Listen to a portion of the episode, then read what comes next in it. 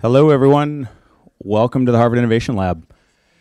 Um, this evening we have Michael Skok back uh, for what uh, I count to be uh, more than 10 times to present his Startup Secret seminars. Um, thrilled that you guys are all here this evening. Um, tonight, Michael's going to be talking about turning products into companies. And uh, without any further ado, I want to turn it over to Michael. So thank you all for being here.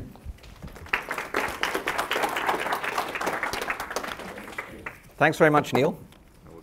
And uh, I hope that we'll have a lot of fun this evening, as usual, because we've got two great guests. So I'll get quickly into introducing them. But I want to give two minutes background on this evening's session. So, as you know, Startup Secrets started as a course that would help people who have not had the chance to go through an experience of starting a business to find out what's it like and what are some of the things that you might want to think about.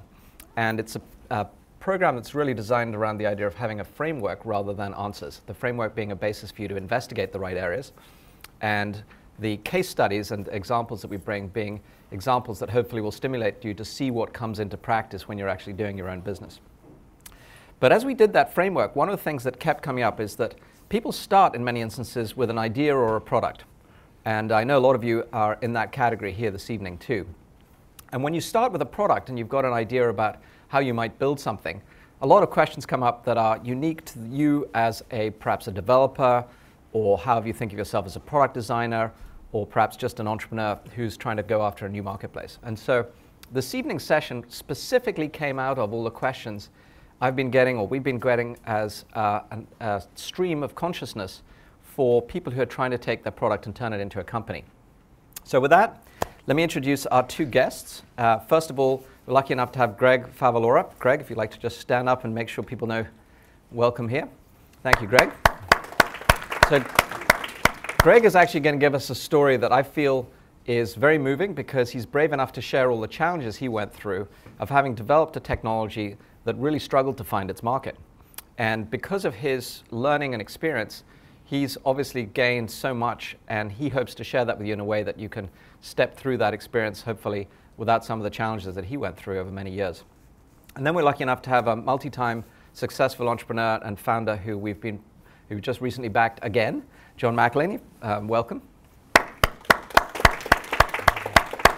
So John is um, most recently CEO of uh, Belmont Systems, but is going to give us the case study on SolidWorks. So what do these two companies have in common? Actually, a lot. It turns out both of them are involved in the 3D world. So with that said, let's jump into the mainstream of tonight. So which do you have? Is it a feature, a product, or a company? Now, maybe you don't think of this question, but as a VC, this is exactly how almost every entrepreneur that approaches us quickly gets qualified. And uh, interestingly enough, tonight we're going to think about is 3D something that's actually a feature, a product, or a company? And we're going to have two examples about it. But what I hope you will get a chance to do is start to ask yourself the question in terms of how you frame your own idea. Is your own idea just a feature or something you really believe could be a big product? Uh, or more importantly, something that you're willing to invest your life in to build a company. So, how might you go about doing that? Well, let's start off with a challenge to each of you. There are five things I've put up here messaging, photo sharing, check in, and directory. Um, I'll give you a clue. Each of these has turned into something. So, I just want to start by asking anybody in the audience is messaging a feature or is that a product or a company? What does anybody think? Feature. feature. How many? Let's have a show of hands for feature. Okay, lots of uh, features on this. Actually, quite a lot. Lots of people saying features. Okay. How about those who think it's a product? About another, um, I don't know, 20% or so, okay? Who thinks it's a company? Very few people. Okay, so we'll see about that one. Okay, just uh, we'll, we'll bear in mind what you said. I'm going to ask a question about, um, let's see, what about check-in? How many of you use, you use some kind of check-in when you go to a location? You, is anybody a mayor of something? No. Show, show, of hands for a mayor. Any, any mayors here? We've got one mayor. Only one mayor? Can't believe it. Come on, this is a social group. All right. Uh, is that a feature, a product, or a company? Feature. Feature? A lot of feature. Anybody think it's a company? Okay, but does that mean it's a company? Just because it is today, does that mean to say it's going to be a long lasting company? All right. I've, I've uh, already tipped my hat here. Clearly, everybody's onto the Foursquare one. So, messaging A lot of you said that you thought that was a feature, about a third of you. Uh, but messaging is all that Twitter does, basically. They took SMS and moved it online, and guess what? There's quite a lot of people who use that. So maybe we now have a different view of that. It's, it's, uh, it's certainly a product, and I would argue that some people think it's going to be a very big company. We don't know yet, of course, and, and we could, send out. Now, directory. I mean, a directory of friends, if somebody said to you, okay, that's all I'm going to do is give you a directory of friends, you probably wouldn't have thought that would become a billion user network called Facebook. And that's part of the challenge of this. If you look at any one of these things, they might start as a feature and turn into a company. Now, one of the ones that I didn't talk about intentionally, I didn't quiz you on, is photo sharing. But I can tell you, I would never have expected photo sharing to go from zero to a billion dollar valuation in a little company called Instagram at the pace it did. So how did that happen? I mean, was, did they just get lucky? Or was there something that they did that was right? Or maybe it was a combination.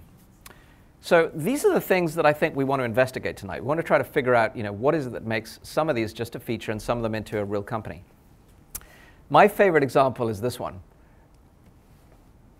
When the iPad was first announced, there were a lot of people who just wrote it off. Oh, it's just a big iPod. It's going to do nothing significant. In fact, it's staggering that you know Apple could come up with such a crazy name. You know, it's just like how could this possibly be anything significant? It's become the most successful single consumer device ever. It's changed almost everything we do. In fact, we now talk about the post PC era because of the rise of the tablet. And what was going on there was probably something that every one of us hopes that we'll have, which is somebody had some vision, which, by the way, in Jobs' case, he, he declares that he never even asked audiences about it, uh, to say that things would change if you gave all these capabilities to people into a magical device. So some people have this in, in a very you know, visionary way, other people have it in a very disciplined way. The point is, there are probably all sorts of different ways and no one answer that you could turn up a feature into a product into a company. But whatever happens, I do think it's worth stepping back and trying to figure out what can we learn from those things. So, you know, shift happens. That's my polite way of saying it. Uh, and we're going to hear that story uh, from, you know, Greg, because he has some pretty good examples of you know, what it takes along the way. And what I really want to point out here is that you, know, you might have a great idea as you start the initial process of building your product or company, but things change dramatically, markets in particular, and the pace at which they change sometimes is phenomenal. For example, the mobile world is probably the fastest changing market segment I've ever seen, just by virtue of the adoption curve that it's on. So during that period, what you don't want to do is obviously find yourself dropping into this gap where you've developed something fantastic, but unfortunately it doesn't take off like the iPad. And you're finding yourself now, you know, with a lot of investment behind you, maybe your life, uh, worse still, your life savings, uh, and you just don't have the either momentum or the chutzpah to get across that gap. And I will tell you, that's probably mm, at least two thirds of the companies we see in the venture world. They just never get across that. And this is not a crossing the chasm only thing. This is a significant gap that we see in terms of the way people approach how they even start out, you know, building their product.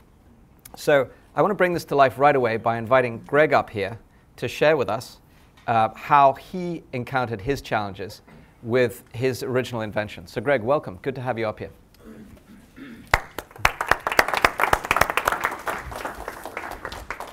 Hello. Hi, it's nice to meet all of you. I'm Greg Favalora and uh, I'm going to tell you a five-minute version of what is usually a hour-long story when told uh, in other venues about inventing and almost commercializing 3D displays when this process of tech looking for a market starts out kind of awesome and then becomes painful and then it becomes this patent sale a whole 12 years later. Uh, and by way of introduction, th- so th- this was a previous chapter of my life that ended about three years ago. My day job is helping to run a product engineering consultancy up the road in Arlington that does lens design, everything from the Xbox Kinect to um, toys. So this was our product. Um, the company, Actuality Systems, which was based in a number of places, it started in my apartment in Central Square, then moved to Reading, then moved to Burlington, then moved to Bedford uh, before we collapsed created this device that looked like a crystal ball. For scale, I show it there in the corner with a Sharpie pen. It would create imagery that looks like a hologram, about the size of a basketball, or actually about the size of a head. And it would create floating 3D images that you could see without having to wear those glasses that you wear at the movie theater and see it from any point of view all the way around. For example, here's a picture of uh, a cancer patient who's doing very poorly. Uh, he has a brain tumor and is laying down looking up at the ceiling. In after eight years in existence, we thought was the best use of this technology was planning uh, cancer treatment uh, methods using external beam radiation oncology. So it's a complex product, and I won't really go into it in much depth, haha, except to say uh, it worked by shining thousands of patterns of light onto a rotating screen really quickly, uh, 10,000 times a second. And that took quite a few technical miracles to work out. So this is sort of the one slide of uh, my little lesson to you tonight. Uh, the overarching lesson is that even if you have an, an awesome product, you really do need to deeply understand at least one market where warm blooded, actual human customers will write you actual checks that you can cash in a bank. And you need enough money, more than you think you need, especially if you're working on hardware, to make the thing so that it really works well. It always takes more than you thought. okay, so this is a painful tale. So at first, uh, uh, we figured that if we built this hologram, and mind you, this is something I was obsessed with since I was an eighth grader entering this kind of stuff into science fair contests. Uh, we thought if we built this amazing thing, people would buy it. Uh, so we had some guesses about where who would use it. I mean, we're not completely idiotic. We thought at first it would be extremely useful in mechanical CAD, which is the relationship to the other speaker tonight. We thought that customers could save tons of money if uh, you could do virtual prototypes out of light instead of wasting money on interim prototypes or rapid prototypes, or what was then the first 3D printing bubble uh, back in the late 90s. Anyway, we focused on this epic task of building this device. Uh, it turned out with insufficient funds. So in phase one, in 1997, when all these dot coms were getting money like barbecue sauce portals and like weird chocolate bar things were raising tens of millions of bucks, it took me two and a half years to raise a measly one and a half million bucks uh, from angel investors. And it was so hard. Me and my friends working in a basement, like I said, in Central Square. It got to the point where I, I talked to, I think, 40 different venture capital firms, a ton of different angels. I just needed a million and a half bucks. I finally got one guy to say, Yeah, yeah I'll give you 100K, uh, but you have to raise another 300K before I'll write that check. So at least he was the first guy in, or first gal in, so to speak, and then I can do my first close. So the technology problem was at the time, I was coming out of college and grad school where I had a gadget that looked nothing like what we were trying to sell. I had this thing that was like scavenged penlight lasers, 64 lasers from those things that you use, that I ripped apart and put on a board. And then I, I was bribing these uh, Harvard physics lab uh, uh, machine shop people to like make them for me after hours. And then I had this like spinning mirror and a spinning little piece of plexiglass, and it kind of made like a little thing of HIV enzymes float in the air. And, and it was so insane that we weren't getting any money. So finally, I introduced myself uh, through a lot of work to this guy, Po Bronson, who, if you were around in the 90s doing startups, you would have heard of Po Bronson, who wrote an op ed piece in the Wall Street Journal saying, Isn't anyone making anything anymore? And I was like the poster child for that. It was, Here's a kid in his basement looking at HIV. Why isn't anyone writing him a check? And that's what it took to finally get that first uh, bit of money. So uh, a lesson there was about having chutzpah. Like you, you just got to be hustling all the time. An example of hustle in the late 90s was have an envelope of information about you on your person at all times. So if you have a chance to like accost Larry Ellison before he gives a big talk at Harvard, or someone like Po Bronson, you could say, "Hey, let me do a favor. I'll take you to the airport, but can I just tell you about my startup? Okay, bye." Because then, like after the talk, everyone with lesser guts than you accosts them, and you've kind of missed your chance. So I'll stop talking about this first phase in a moment, except to highlight the technical difficulty. It was a 100 million pixel display. Who cares? Well, that's 100 times more than most displays. That's probably a 1 or 2 million pixel display. It was the highest resolution display ever built. And oh, by the way, it was a hologram. And to make it work, you basically needed like dilithium crystals. You needed this thing called DLP, which is a little semiconductor chip that only TI made. And TI is the biggest pain in the butt company to work with that you'll ever find and we had to beg them for years to give us this chip. And oh, by the way, there was no data sheet, so we had to reverse engineer how to talk to this thing. Uh, so that sucked. And we're only six people. But I got my million and a half bucks, and we got an office, and hooray. So in phase two, um, this is what my board lovingly called the many year fishing expedition looking for a market. So we had raised maybe another eight or nine million dollars or so in a series of rounds. They brought in a mature grown up to run the company who came out of Silicon Valley, places like McAfee and Netscape. And he looked at this really kind of weird prototype that we had that sort of barely worked, and he took on the task of let's sell this thing. Let's see if people will write checks for this gizmo. And they did. We had a lot of research labs who wanted it, a lot of grad students who thought it'd be cool to do three dimensional graphics on it. So this kind of brings us to the second or third or whatever lesson, which is listen really carefully tonight when he teaches you about what a whole product is and what the distinction is between a little component like a spark plug and a solution or a big thing like a car.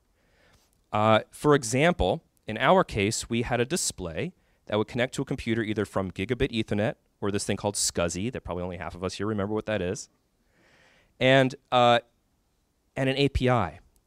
So an API is a way to talk to this device, but that assumed that the customer was really smart about computer graphics programming, meaning like only a handful of people in, in America.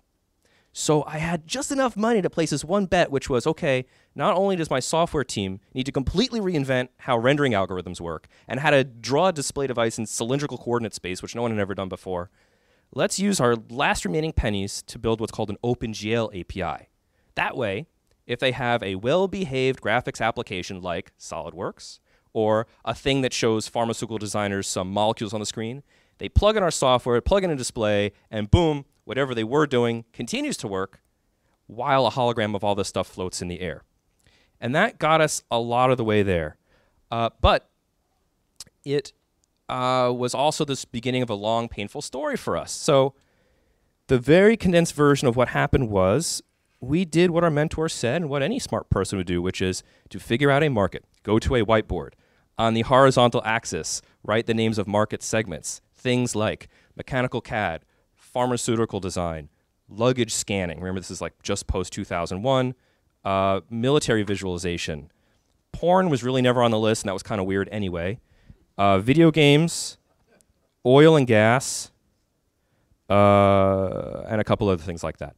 Then on the y axis, you write the 10 biggest accounts you could think of, or the accounts that you could sort of reasonably hope to get into and you talk only to those accounts. You work your tail off trying to get into those places. You might have to write letters. You might have to sit on their doorstep. You might have to fax them if you know what faxing is, uh, or send these little brief emails. And we could talk later about what a good email looks like, and that's some supplementary material available to you guys after this class. In none of those cases, so sorry, here's a seduction that'll trip most of you up. In all of those cases, they said, This is the best thing ever. Your parents must be so proud of you. I want 10 of these. And you say, Great, write me a check. It's 100K. And they go, Oh, I don't have $100,000. Can you like show me a paper explaining why it's worth $500,000 so that my check will kind of earn me 400K in profits? And I'll say, No, I'm really sorry. And so you go on to the next market. So the lesson there is if you're going to go waste a whole ton of money on engineering, make sure you don't just know the names of markets or the workflow of those market segments, understand who'd be writing you a check, why they would make money from writing you a check, and so on and so forth. Really map the living heck out of this flow of money. Uh, and as an engineer, I have this sort of anti, well, then when I was younger and naive, anti salesperson, anti marketing bias. I thought if you're not using diodes or writing code, you're just wasting my time, go away. And that a good salesperson was just like usually like a guy, you know, who had like a hairy chest and like this big necklace and stuff. Oh, I was so wrong. When I started doing marketing and sales, I realized this is really hard stuff.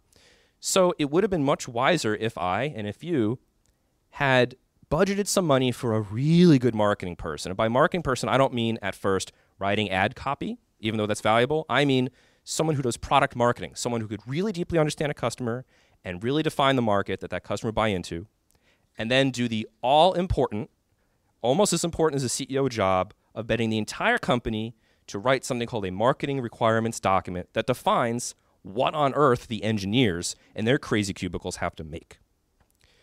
So, several lessons in one there. So, what happened? We failed to identify that market. At the last minute, by the way, we did realize it could help uh, cancer patients, but none of the venture capitalists we talked to in 2006 or 2007 cared. Some of them understood medical devices, some of them kind of sort of understood displays, but no one understood both. And I'm sure we had a lot of missing pieces that they wouldn't tell us about, but that's another topic called if they don't hand you a term sheet, they're saying no, uh, but they never say no. phase three, I'm almost at the end here. Uh, we brought in yet another CEO after a very horrifically scary year where I was the CEO of a company of 20 people who I didn't hire. Uh, we raised a little bit more money, and our CEO said, Greg, man, I love this display stuff. We got to stop making displays. No one's giving us money. But we know about drawing pictures of cancer, and we know how to do fast processing on this thing called a GPU. And I know a lot about prostate cancer.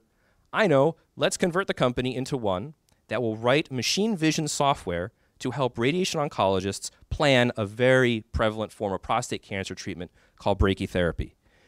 Uh, it's gruesome and it's like a squeamish kind of thing, but essentially, it's about a third of all prostate cancer patients get this if it's early stage prostate cancer, you put 100 little seeds that are radioactive into the prostate, which is about the size of a walnut, and it's really not visible too well on ultrasound. And we thought we would cure that problem, uh, and we almost sort of did. And to get there, I had to completely pivot. Man, I hate that word. And pivoting for us meant forget your photons, forget 3D displays, forget holograms.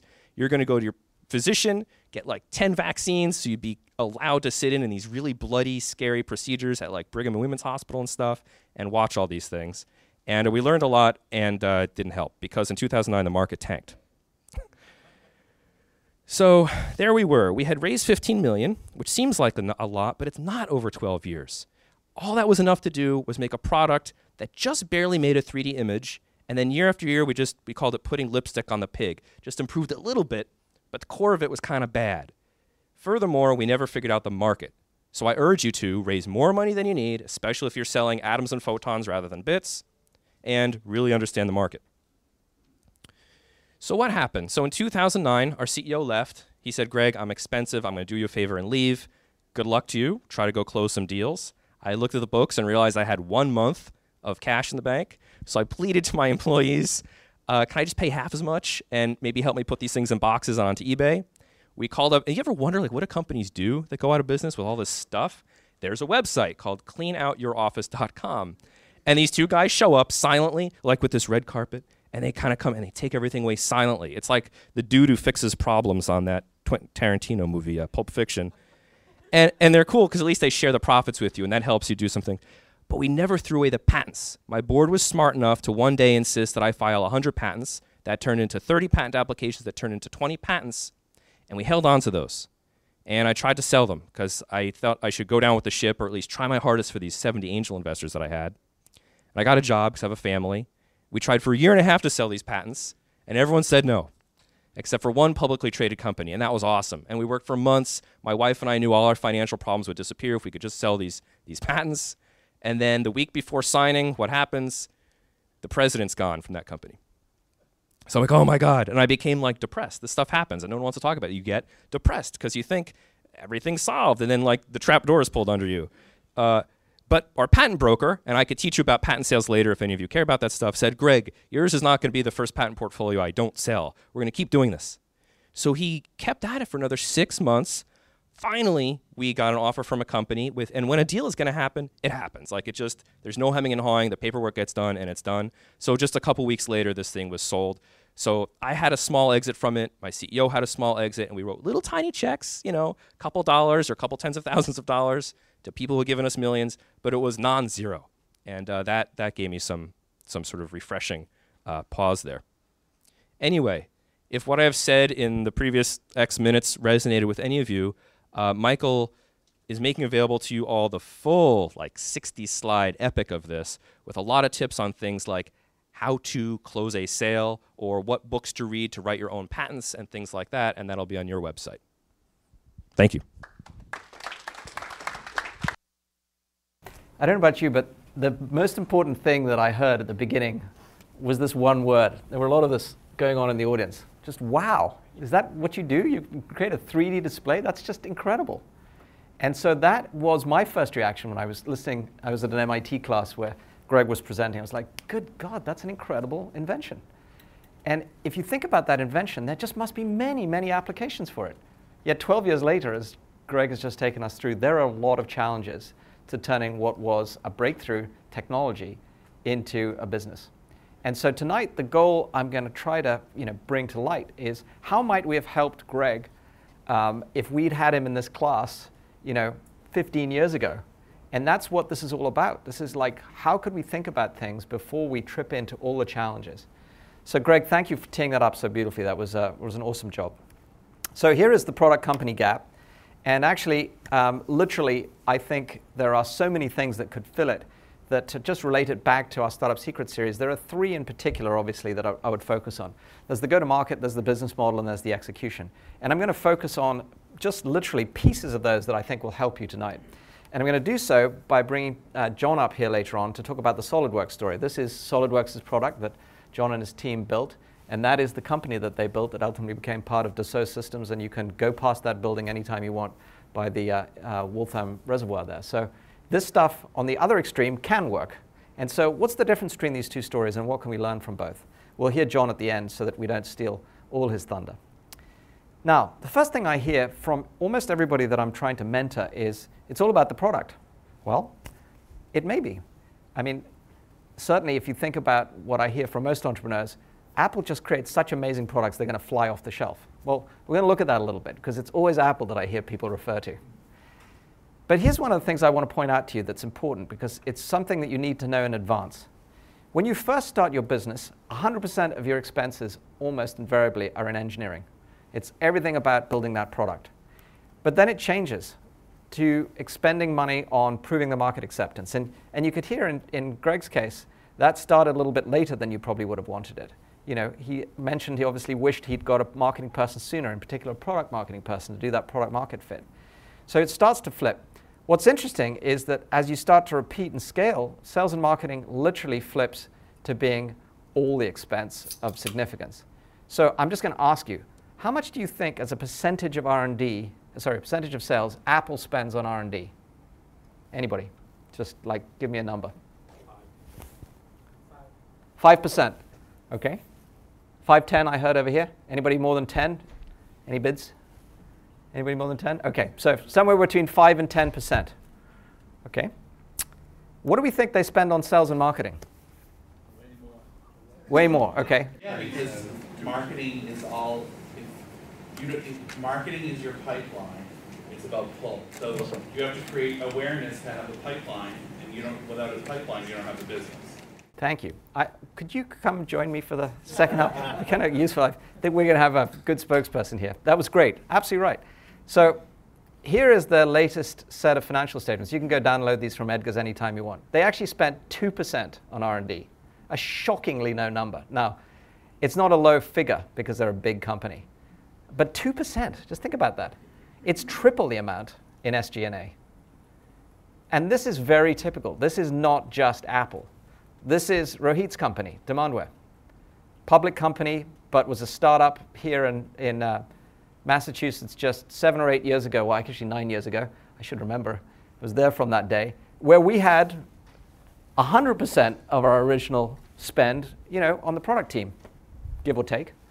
And now uh, we're headed towards a place where, even in Demandware's case, we will be twice as much, uh, we'll be spending twice as much on the sales and marketing, and that's not including you know, G&A. So this is a very typical flip that happens. And in general, I would like you to think about this. You're going to try to build a product where you can reduce the cost of all that SG&A. The more effectively you build it, the more specifically you, for example, intersect a market, and the more friction you take out of the go-to-market process and enable your customers, uh, then the more likely you are to have a successful business model at the end of it. So what if you thought about this like an architect? And you planned right up front and said, we want to end up being a very profitable company where we know we make 20%, drop it straight to the bottom line, and we want to have a product that's going to fly off the shelves. How would you go about building your company? and how would you go about building the product to make that uh, experience the case? So that's what tonight's really about. This is our agenda. Um, and I'm going to try to get through at least the first two sections fairly fully and then cover at least one piece of the, of the last piece. And what I want to talk about is how we can develop value and validate it uh, as a product, and then how we can design it to fit the marketplace. And uh, introduce a couple of terms that will build on some of the things that I know people here use a lot, like minimum viable product. And again, I see some of you snapping pictures and stuff. Uh, don't worry, all this is up on my site. Uh, in case you haven't seen up the top, you can just go to uh, mjskok.com. This will be up there literally live uh, as you walk out of here tonight. So let's start with developing foundations. The thing that I hear most is, you know, people obviously want to try to build something highly valuable and usually with some kind of a, a notion about what they're going to do to solve some kind of a problem. And then they want to validate it. And if you're doing all that right, then obviously you're probably onto a winner. But there are lots of challenges in that. The first thing I'm going to try to do is help you extract the most value from it. So when you start your development, you could just develop it all yourself, or you could think about how could you develop the minimum viable product, and then even less than that, only the piece that is your core value. Now, I cover core as part of my business model session, but basically, it's the notion that you literally only build what is your exceptional capability. So in Greg's case, he had this capability to, to, for example, create a 3D image. But displays, that wasn't a core competency, right? I mean, Texas Instruments had that core competency and he ended up being dependent on them. That's another story. But you want to try and find out what it is that's your core piece. And John, for example, will talk about that when he, he comes to tell you tonight about what he's doing in his new company. Then, to develop faster, I really recommend you think about things that are changing in our world. We didn't have this when I was building products, but crowdsourcing is a great way to build products. You know, when you go to put up your website, is that your core competency? I, I doubt it. Go use Odesk or Elance or whatever for your landing pages or, or create some basic uh, wireframes using you know, people who are probably a tenth the labor cost of what's in, here in Massachusetts, in Estonia where I was last week. There's lots of places to do this stuff effectively. And then find ways to be just smarter in terms of how you co-create things. This is a whole section unto itself, so I want to give you at least a, a clue to it. The first secret I want to give you is something that I see the really good startups do over and over again. They don't build everything as though the only customer is outside the building they immediately start thinking about how could they build on themselves. what do I mean by that? Well, if you know you've got, for example, a multiplayer, uh, sorry, a multi-level product. For example, let's say you've got a design tool that is used to customize your e-commerce site. Why don't you do exactly what we've done now at Demandware? Create a platform that your internal engineers actually use to build your product on. Why? Because immediately you're creating a customer relationship, even though it's an internal customer for your product you're forcing yourself to see whether your internal engineers can actually use your platform and whether that platform actually is going to work when you now expose it later on to the outside world. It's such an obvious thing to do, yet I see very few companies do it. The good ones make this really quickly a part of their culture so that they're always thinking about how do we serve the customer? How can our platform be more open, more extensible, etc. So be your own customer.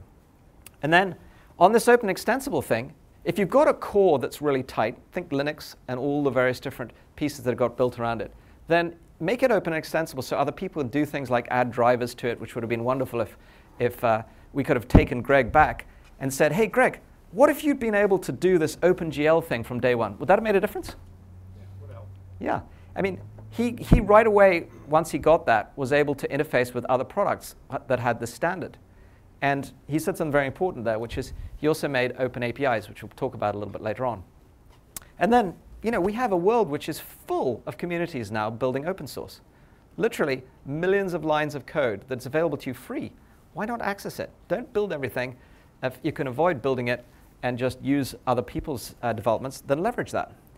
Uh, the largest community in the world of open source happens to be a company I'm lucky enough to back called Acquia, building on Drupal. There are over a thousand people who contributed to building Drupal 7. It's the largest open source community in the world.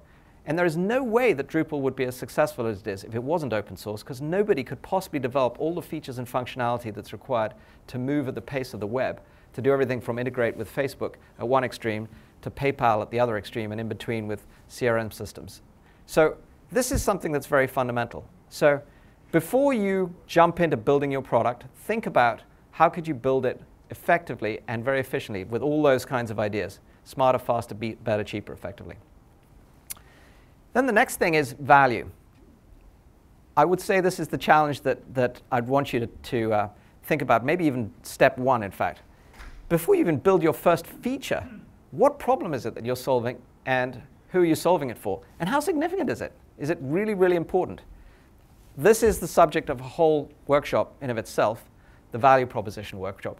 But I'll just say something that's so critical to the thinking here. Remember when we first heard Greg's invention, we went, wow, 3D. That's huge. I mean, that must be enormous. We, we all inherently think, you know, things must be 3D because we live in a 3D world. But 12 years later, you are still seeking an, the market, right? I, I, want to ask you a challenging question because I know, is uh, Gordon here from MIT? Gordon, did you join us? Yeah, he does, great. Um, Gordon is, is uh, not to, to pull you up out of the blue, Gordon is somebody who's, who's looking at developing a 3D product, and I know you're advising him.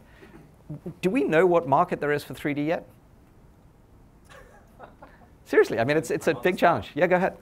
So, uh, yeah, sometimes people ask me, well, if I had the money to do it right or the cheapo technology to do it again, what market would we look at?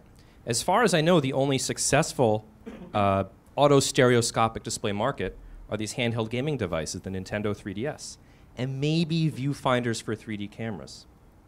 But I still think that given a cheap enough core technology, all of the markets that we were looking at become open again because the barrier to sale is much lower, and they might buy it for a novelty, or maybe I'll get lucky and have a return on investment. So I think that's sorry, question. But uh, I just want to add one, one point before you ask that question. So um, a real difficulty we had through the life of the company in assessing if a market was a good fit was that for visual products, we couldn't figure out how to demonstrate an idea or get meaningful feedback unless we built the thing. Right. I couldn't figure out how to send a smart marketing person in to ask questions because invariably everyone would imagine liking a hologram, but it wasn't until they saw it that their answers became meaningful. Yeah, yeah. So the paper prototype didn't work in your case. Right. This is the thing that I want to get uh, clear first of all is that if you don't know what problem you're solving and you're not clear that it's valuable, we're in trouble right there. And so this is why we don't want to be in the situation where we just invent technology or find some breakthrough and get all excited about it. And in particular, what I want you to try to do, even before you go anywhere near building your minimum viable product, is just ask yourself this question. Do you have a problem that if you solve it is really valuable? Because a minimum viable product is irrelevant if it doesn't solve a valuable problem. And to be specific, viable does not mean valuable. They are two very distinct things. And I see way too many people caught up in this I've got a great MVP, but what problem does it solve? I don't know. Well, then you really don't have anything. So it's this valuable piece that's so important. Now, in the workshop on um, what is effectively the, the value proposition, we talk a little bit about how do you qualitatively value this. And, and my simplest recommendation to you, if you haven't watched that workshop, is just do a before and after scenario. And the before and after should answer what Greg was getting at, which is okay, if somebody didn't have a 3D display before and then they had it afterwards, what did that mean? Did that mean that they had some little bit of joy or did they re- relieve some incredibly chronic pain? And afterwards, they ended up with incredible joy. Well, as you can tell, Greg did actually end up focusing on a marketplace where that potentially could have pl- panned out, which was in the medical world, where you know, literally removing people's brain tumors uh, could have been incredibly valuable. But it's not an easy thing to do this, and it's what you really need to focus on very early on. Now, we're lucky to have uh, Abby Fichtner with us, who's actually just recently done a workshop on agile validation. Well, actually, validation. I call it agile validation, and I'll come back to that. But the validation piece is a very important part of this because you don't want to guess this stuff. You want to get out of the building and figure out what the customers are uh, for this particular proposition and understand why they think if they buy this, they will get incredible joy. Now, there's an important thing Greg said earlier on, which is, by the way, selling is an important piece of your validation, but how you sell and who you sell to is also extremely important. So, you mentioned, for example, Greg, that you sold to researchers, and that turned out to not really be a big, big market, right? This is a big issue. Lots of, of small companies find what might be what I would describe as the mirage markets. Mirage markets are all over the place. Uh, you know, research labs is a classic one you really don't have a market until customers are paying for something. And trust me, even if you think freemium is a great strategy, we'll talk about it later on, in the end, your validation needs to be dollars.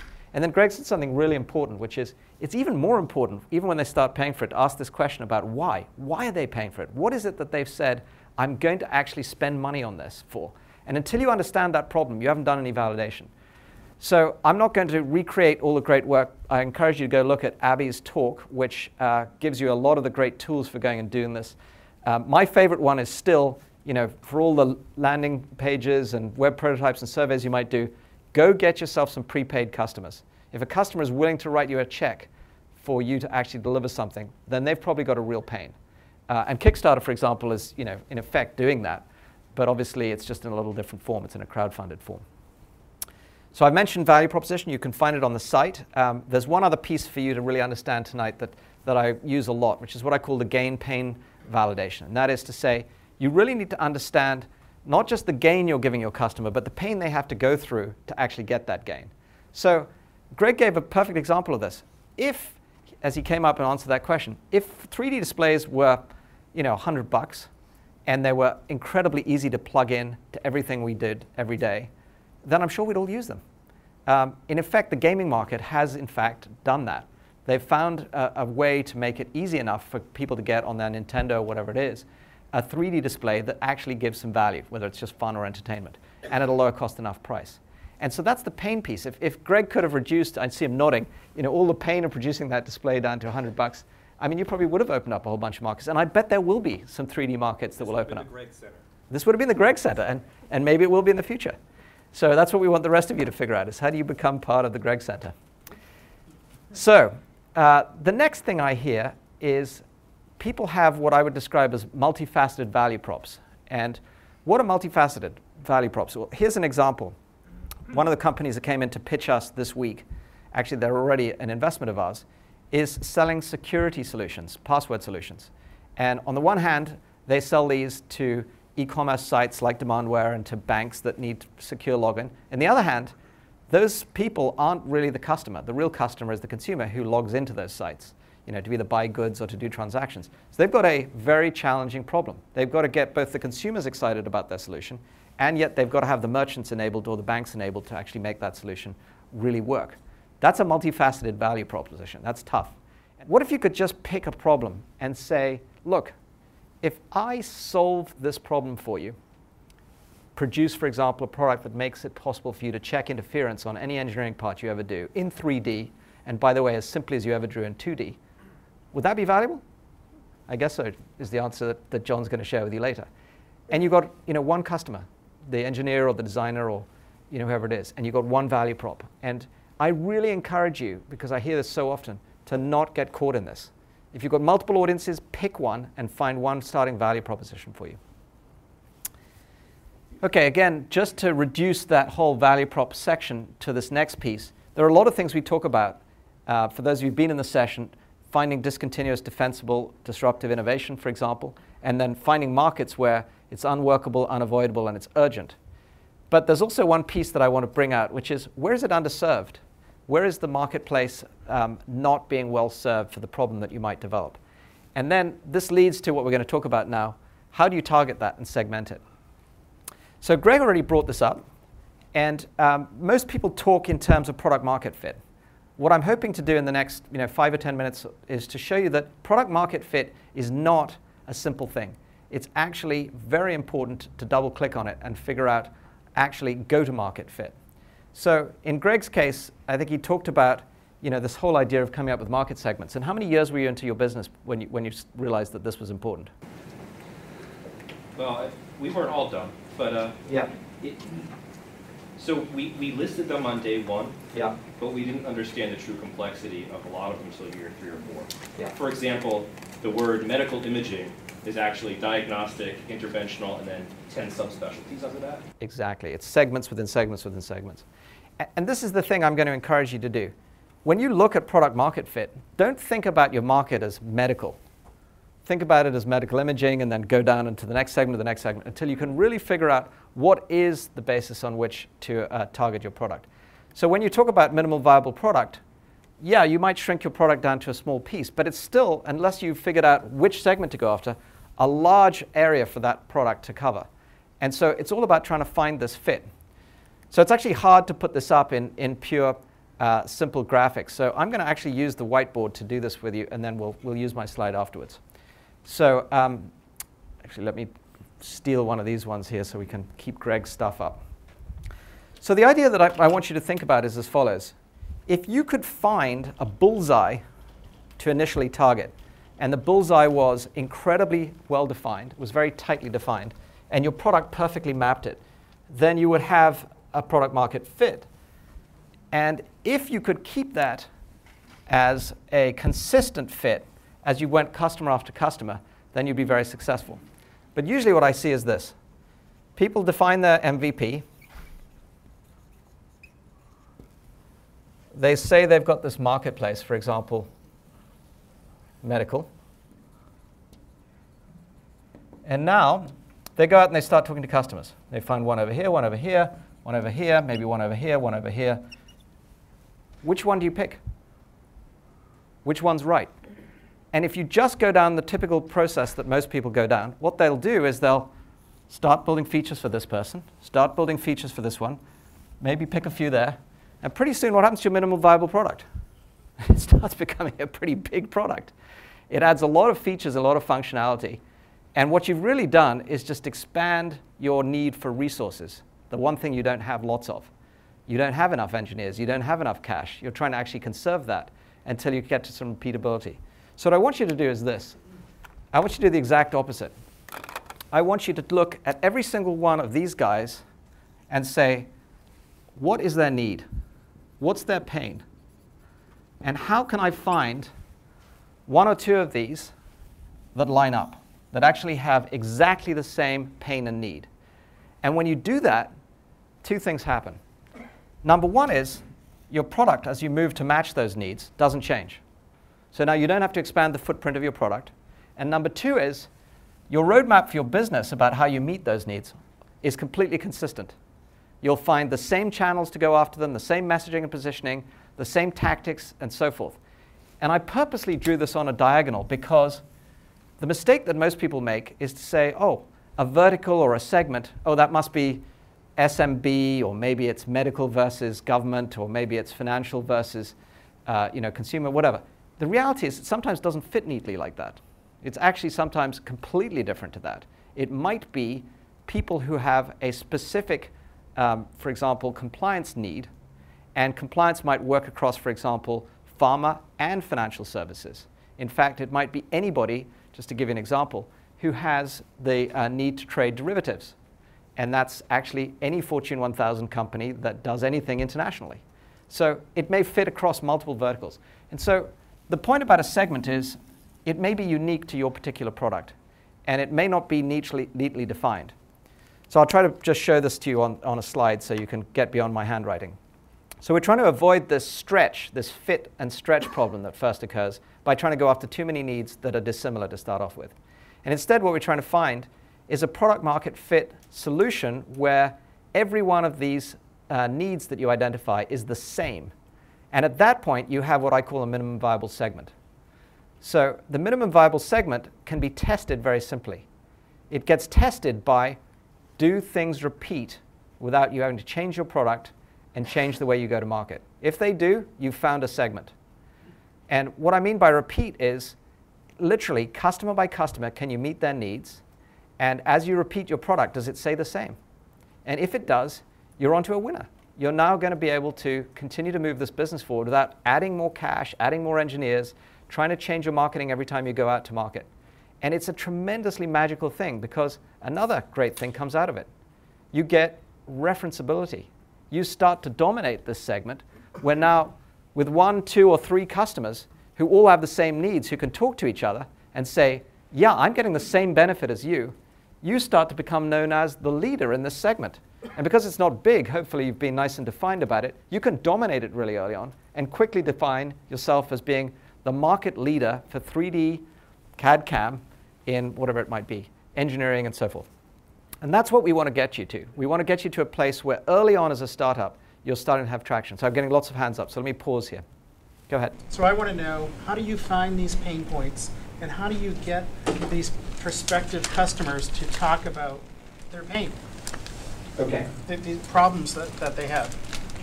Um, I'm going to repeat that question, but in case anybody else wants the mic.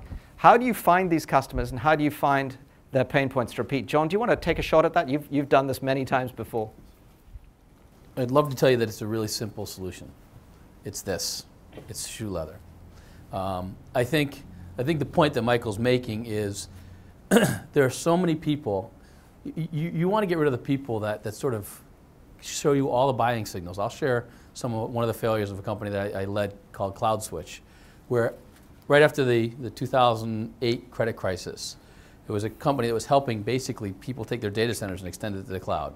And every customer I went to, I mean, I saw buying signals like I've never seen before. People leaning in, people kind of wanting to get started, but nobody was willing to necessarily write a check. Some did, but then closed looping it, uh, people wrote checks for the wrong reason. and so I think the, the, the answer to it is you just got to get out of the office and you got to get in front of people.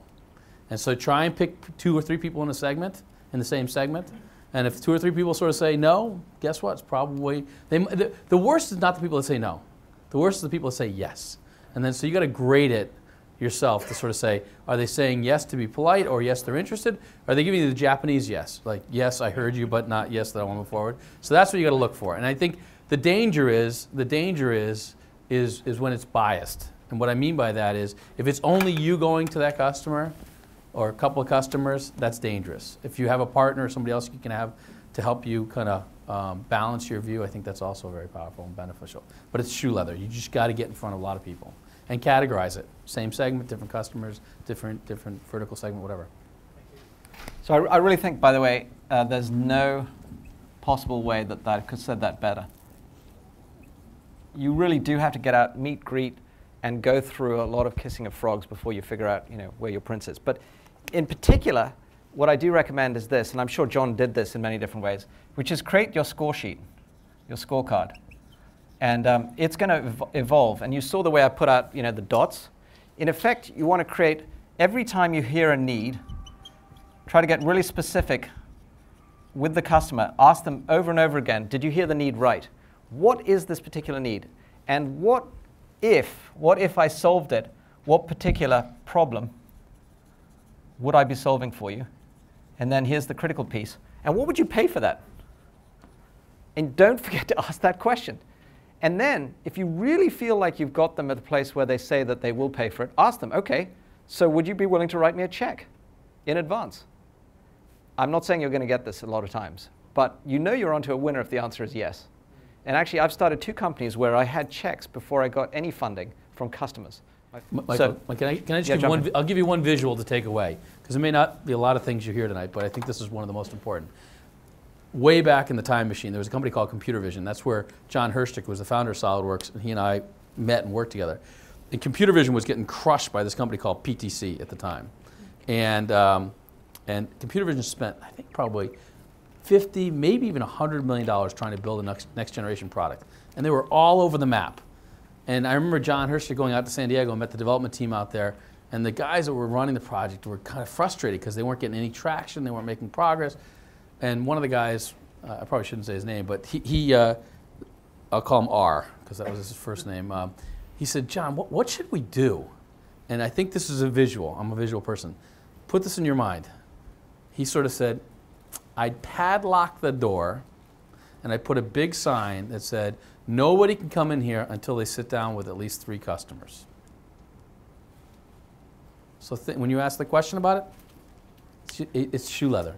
Padlock the door, get out of the office, and go talk to a bunch of people. Great. So just to keep us on track, I'm, I'm going to move on to the sort of the follow-on from this.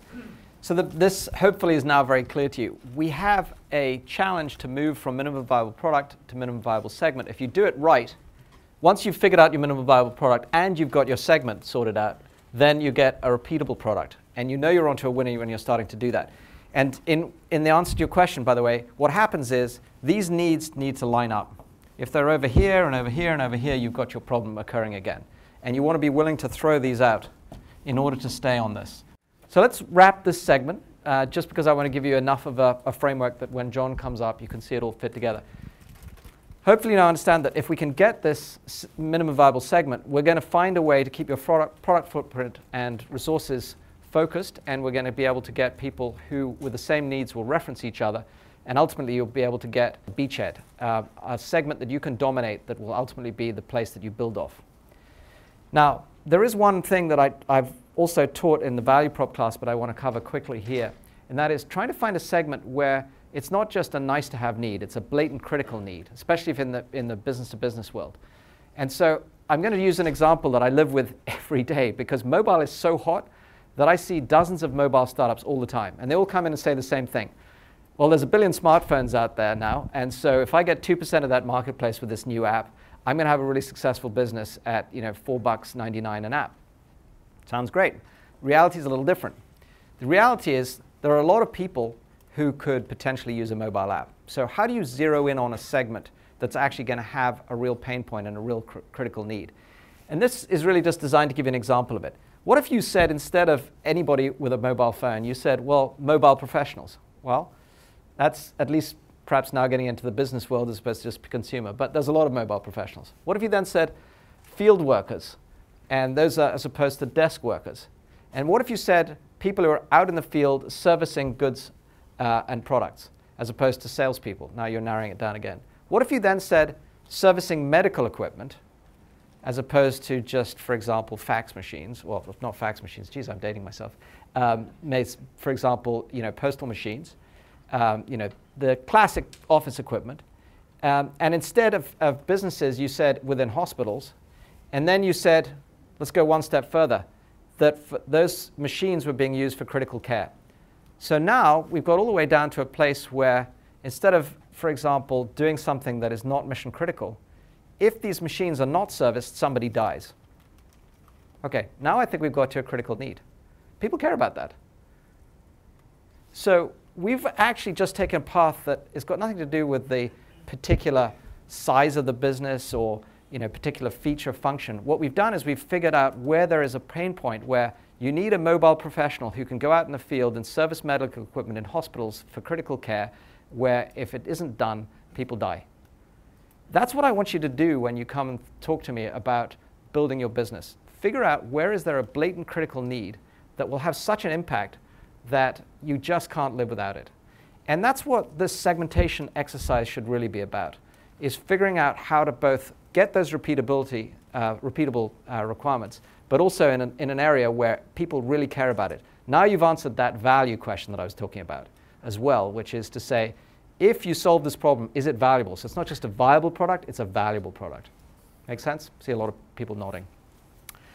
So putting all that together, this is no longer just product market fit, it's about uh, go to market fit. It's about narrowing your target, segmenting it, and it's vital, as I mentioned right up front, for everything being consistent for messaging and positioning all the way through to how you deliver your product. And those of you who've seen my classes before will know that I'm never going to give up on this subject. The number one thing I wish startups did more of is focus. And as narrow as possibly to start off with. What people always come into my office and do, I've actually rubbed the diagram out, but is they come in and they say, well, we've got this big market opportunity. I'm delighted to hear that. But if you go after it all at once, it's going to be like boiling the ocean. And so, what we're always trying to get you to do is think about those small segments that you can do, uh, dominate to start off with. And I wish that the story wasn't this way around, but most startups fail because they've tried to do too much and they end up contracting on failure. I would far rather you could expand on success, even if it is one customer at a time. And the most successful companies do that. They figure out how to build up from that success on each of those particular problems that line up one customer at a time. So because people ask me this all the time, there's a post up on my site about it. How do you get the balance between wanting to get somebody excited about a big market and at the same time starting with something very small? And I've, the post is entitled Vision versus Execution. But I keep getting more challenges about it. So uh, even with the post, I've added add to it this following diagram. Think about Greg. He had his technology breakthrough. He figured out how he could you know, create a display uh, out of thin air, which is stunning. Uh, so he had a vision, and obviously he went through a lot of execution to get through this. What if we'd helped Greg in advance write out a roadmap to say, Greg, over the next several years, we're going to turn that into a feature, a product, a solution for a particular marketplace that you can ultimately build a company around with a business model, et cetera. If we could have set that roadmap up for him in advance, life would have been a lot easier because he would be constantly validating. He's nodding, so I, I must be on the right track here. And for you as product people, because a lot of product people say, well, I don't want to hear about the business stuff. I want to hear what would it mean for you as a product? It's basic things. You know, how do you get usability up front? How do you get partners and services and whole product in your product? How do you get the solution into uh, the hands of real customers that become referenceable? How do you get the market segmented, win your beachheads, get repeatability on it? And then how do you get to a place where you now can afford to actually involve uh, you know, the next set of engineers to build a product line that gives you a scalable business that ultimately turns profitable? It, it isn't actually a lot more complicated than that. There's just a ton of execution in it. Um, and along the way, you know, you'll be building a team that can do that. And as actually you were hearing from John, a lot of the challenge here is figuring out how to do that at scale. So I'll give you one you know, simple view of a roadmap, and I give you one startup secret to go with it. You know if you're on the right track if you always validate this from the customer standpoint. So yes, I sit in a lot of board meetings. I'm very happy to do so. But I am absolutely the most irrelevant person to impress in the board meeting. Who cares what I think? I would far rather you came in and said, here are the 10 customers that care about this, this, and this, that rather than, hey, we met our cash flow forecast. It's meaningless whether you hit your cash flow forecast. What matters is that you're answering a customer need and that you're proving to me that you've moved from having just a feature to a place where customers are buying it repeatedly. That matters. That means you're moving down this roadmap. And so, no matter what anybody tells you, create the basics for uh, metrics to validate along this roadmap that are external. Figure out whether it's a net promoter score, which some people love and others hate, or whether it's retention, an upsell, which drive huge amounts of value, or lifetime value, whatever it is that you want to use. Make sure it's customer based. If you've got customer based metrics to validate your progress or on the roadmap, you are going to know whether you're on the track to building a, a feature, a product, or a company. And so this is, I'll add to that post because people keep asking me about it, uh, and hopefully this gives you a sense of this. All right, well, we're starting to close this gap. We have validated value, uh, not just features, and we've designed to fit uh, go to market. But now what we want to do is uh, architect to attract those customers.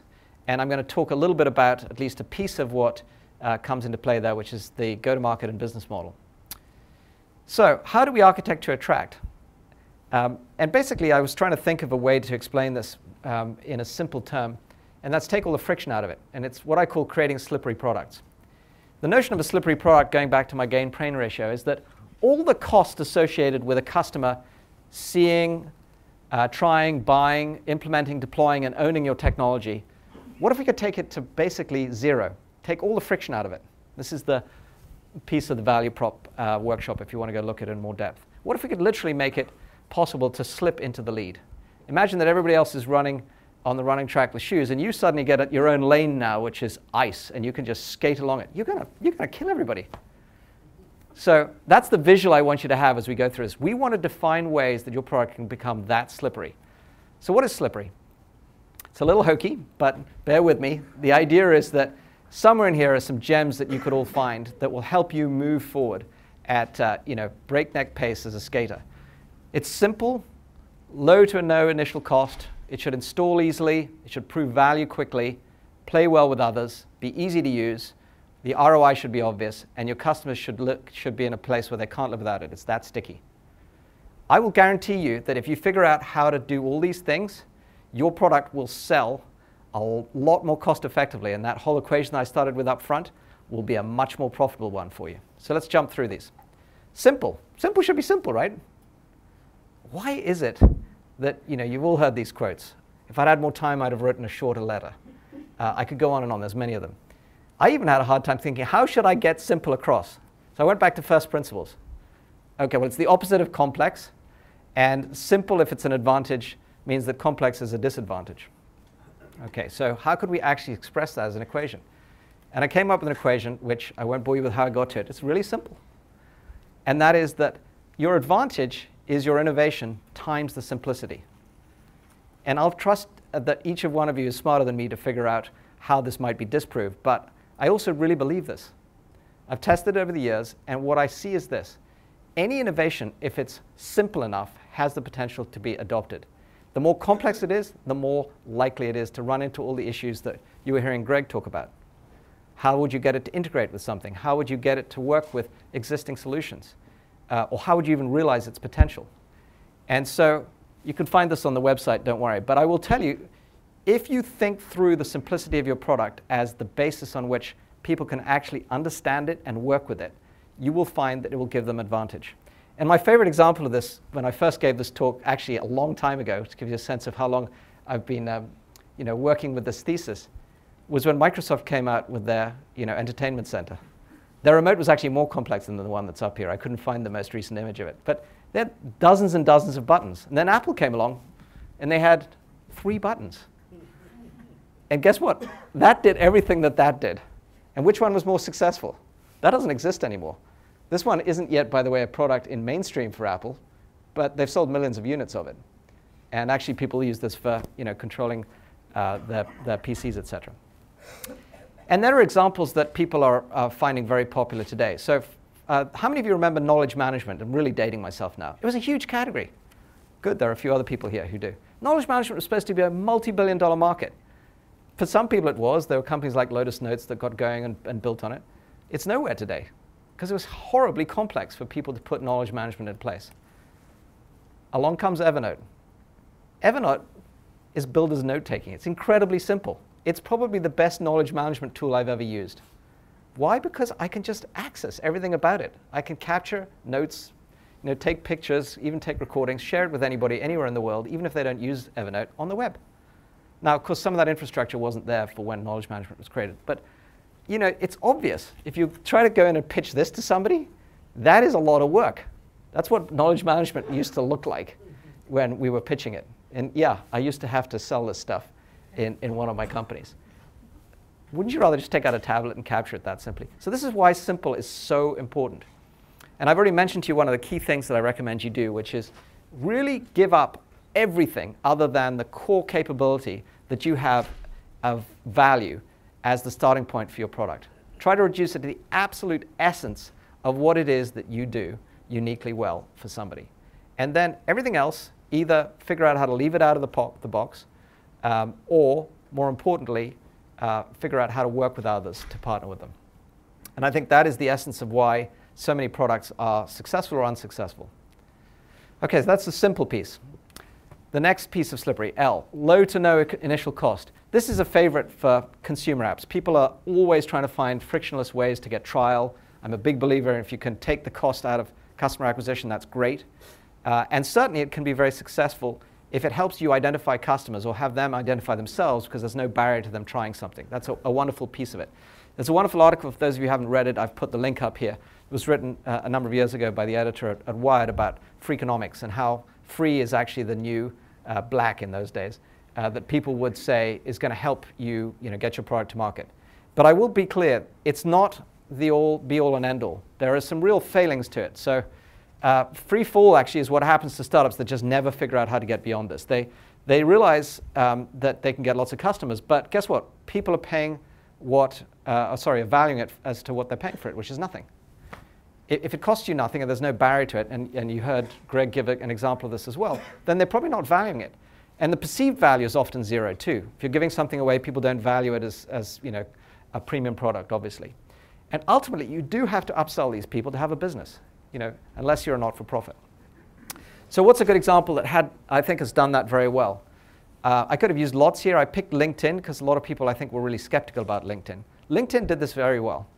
Uh, initially, it was absolutely free, and uh, for a whole uh, range of people, it still is today. I don't pay for LinkedIn, um, yet I get value out of it. And what they did was to give people a way to network and connect with each other that gave value, but they monetized from people who would actually use that network, headhunters, recruiters, and so forth. So for you and I, we're getting value by the connections, but for people who are actually in the recruitment business in the HR world, it's actually a network that they can tap into that they can charge for. And so what you really want to do is figure out uh, early in your value proposition where it is that you're going to monetize.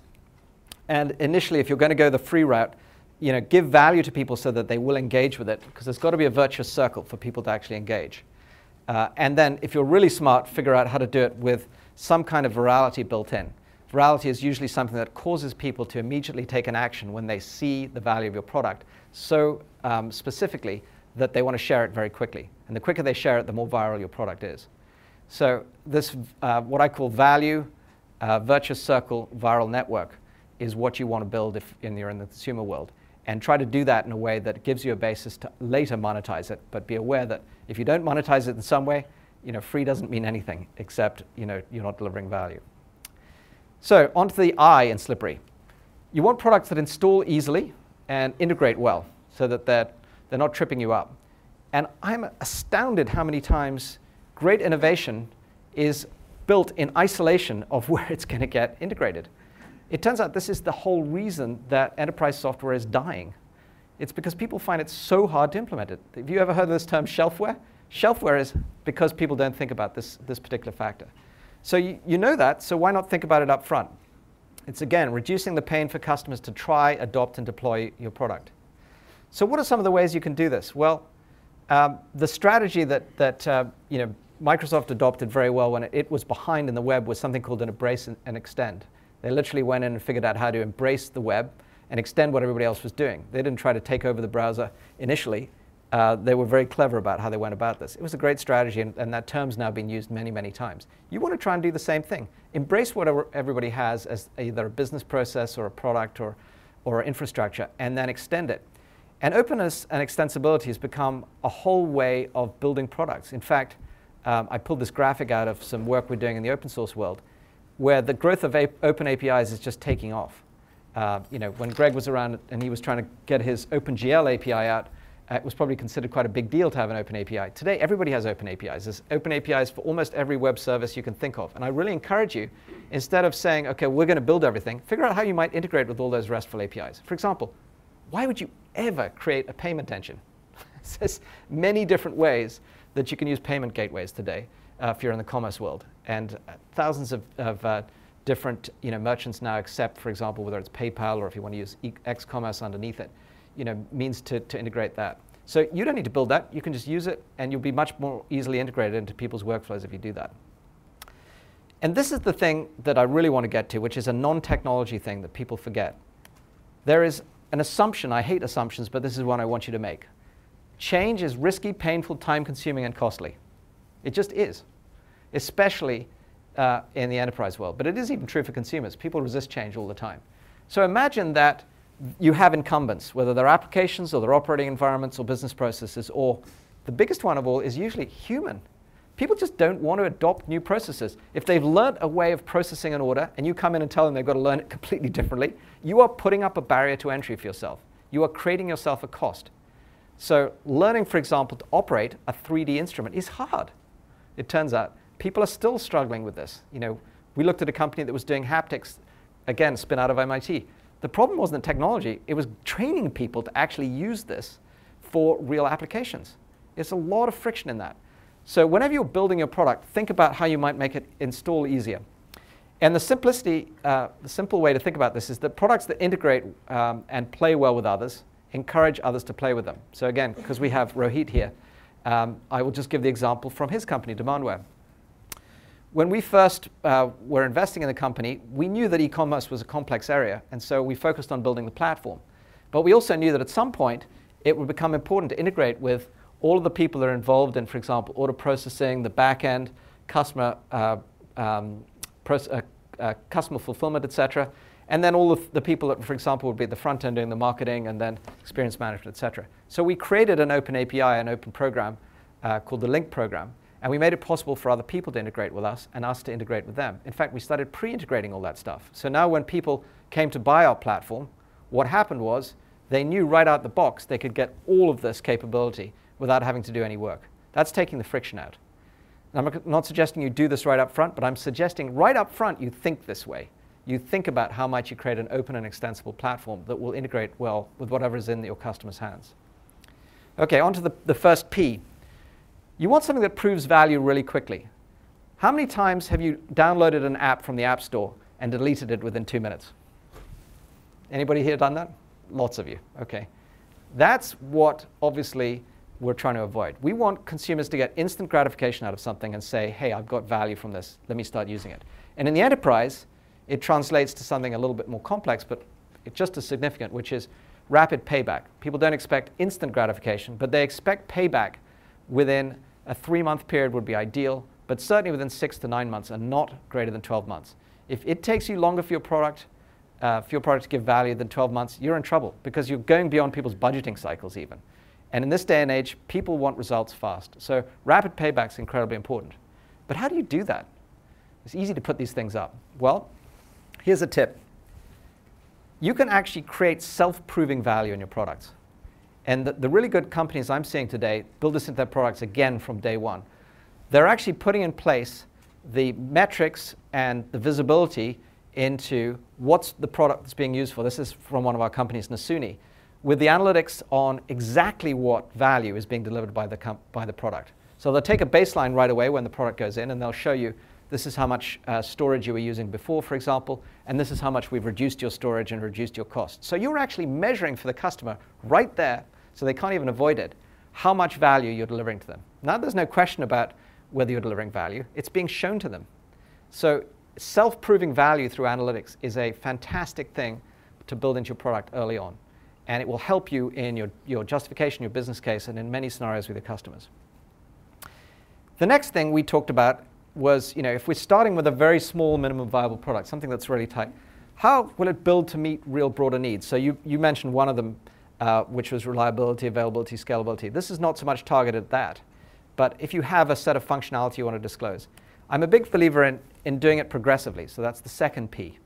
In other words, don't confront somebody with everything so they're literally like falling off a cliff with this huge learning curve. Um, and it's just so difficult to jump into. But take them step by step through disclosing the capabilities of their product. So this might be a difficult concept to grasp without an example, so I brought one here. Turns out uh, the company I was mentioning earlier, Acquia, has a challenge with Drupal. Drupal is so broad, there are tens of thousands of modules for it. Uh, and what it does is enable web publishing for uh, people who want to turn their companies into a media company. So uh, for example, connecting with everything from your customers and partners and suppliers to your fans, or if you're not for profit, to your contributors. That's a lot of functionality. So we decided what we'd do is create a product called Drupal Gardens that would literally get you live on the web, designed to online in 15 minutes. That's a very different experience, by the way, than what you would have if you went to the open source, um, you know, uh, Drupal.org and tried to put all this together and, and create a, a website in 15 minutes. There's no way you do it. So we did that, but we also realized that the minute people did that, they'd quickly start asking questions of like, okay, but I want to do things like, for example, put blogging on there, or I want to have a community and, and enable people to connect with me. So we would enable them to just turn on modules as they needed them. But not right up front. We did not give you 10,000 modules out of the box. That would have been totally overwhelming. And then, by the way, if you get to a place where all these modules that we've put together for you simply are not enough, we go one step further. We can actually say, just export the whole thing, and now you can take any of the 10,000 modules you want out of Drupal and create your own site so that there's no lock-in. So this is a completely seamless experience. It's not perfect, but it's made a massive impact. It created tens of thousands of sites within months of launch, and through things like templates and so forth, there's just a huge plethora of sites that have been created very successfully with this progressive disclosure approach. So I really encourage you again to think about that progressively disclosing of, of, features as part of your slippery products. Okay, we're on to the first E, which is easy to use and apply. And here I have an expression that I've used for years, which is OOBE. What the hell is OOBE? It's, it's not something from Star Wars. It's out of the box experience, which was if you open up the wrapping and everything felt great right out of the box, you, you had this amazing moment where you just would like dying to use the product. And if you notice, people even pay attention to that in packaging. Well, in software and, and, in services and so forth, have that same experience. Give your customer that just absolutely delightful experience where they want to engage with you. And you might say, well, why is this a big deal? Um, I'll give you an example that's very real. And, and, by the way, simple things like templates that I just showed you for things like theming, etc. That's why Apple was successful with, with its, uh, you know, many of its products, is that they gave you templates right out of the box to make beautiful photo albums or, or to do things very simply. But in the enterprise world, that is the single biggest reason that Siebel struggled. Siebel went through such torture with its customers to get their, their products up and running. And so it was an easy target for Salesforce to come along and say, we're just going to give them a delightful experience. It was like, no brainer. You don't have to install anything, and right away you can start using it, costs you very little, and the experience is going to be great, and you can customize it and start adding stuff. That's why this is important. And a whole company has disappeared, in my opinion, because of this and a whole new one has emerged, and it's a Goliath in our space. So this is really important stuff. Okay, on to the R. Your ROI should be obvious. So in um, consumer experience, this is probably not that important. Consumers don't think about ROI, but they still think about, you know, they're spending something uh, to get something. But in the enterprise world, it's totally critical. You need to have a quantifiable ROI. At some point, when somebody starts writing big checks for you, they will ask you, for what the return on this investment is going to be. And it should either be increasing revenue or reducing costs, or maybe in your very early stages, because it's not easy to, to show ROI uh, with a, an initial breakthrough, it might be so new, it should be at least driving competitive advantage. And uh, certainly in the early markets, so that's what people look for. The visionaries are looking for competitive advantage. So again, how might you do this? Well, you can build on that idea that I mentioned earlier of, of um, self-proving value.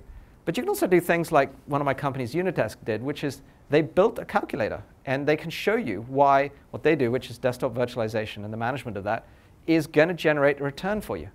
Turns out it's a complex problem, and they solve it. They reduce storage, they make it easier to manage desktops, which are very expensive, uh, and they can give you an ROI right out the box. And finally, you want to have a product that is sticky, that is something your customers can't live without. So it isn't a question for them whether they get up the next morning and use it again. They just have become completely and utterly uh, dependent on it. Now, I mentioned that iPod uh, story up front, the big iPod. How many of you have got iPads? Lots. How many of you would be willing to give them up? Nobody. Oh, one person. Okay. I need to hear why. I, I think uh, I have an iPhone, and I have a Mac, and it's just sort of in the middle. So that's the one thing that I can kind of get rid of. Okay, so Apple saturated you. Fair enough. Um, I, you, you, and my wife would get along great because I have way too many products in between. Uh, but the truth is, we have all become very much uh, dependent on now, whether it's our phone or our tablet, as a means to do everything from communicate to entertain ourselves. And so, whether we call it critical or not, it certainly becomes sticky. And so, we want to define products that really fulfill some kind of need that customers fall in love with and they just don't want to give up. And so, in a nutshell, look for ways to build slippery products that in, embody all of these different capabilities. And if you do, you will probably do some very basic things, like, for example, increase the gain your customers get, reduce the pain they, they have of acquiring you, and end up building some interesting companies around it. So I'm going to encapsulate all of that. If you never remember Slippery or any of that stuff, it's up on my site, uh, into one simple notion. What if you could build a truly disruptive innovation that was so exciting that people had to have it, yet it had no disruption to adopt it? People do this. A little company called VMware did this. They basically found a way for you to take server utilization from in the teens of percentages up into the 80s or 90s without you changing your applications or changing your hardware or anything. They just put a layer in between that virtualized all those resources. That is disruptive innovation with non disruptive adoption.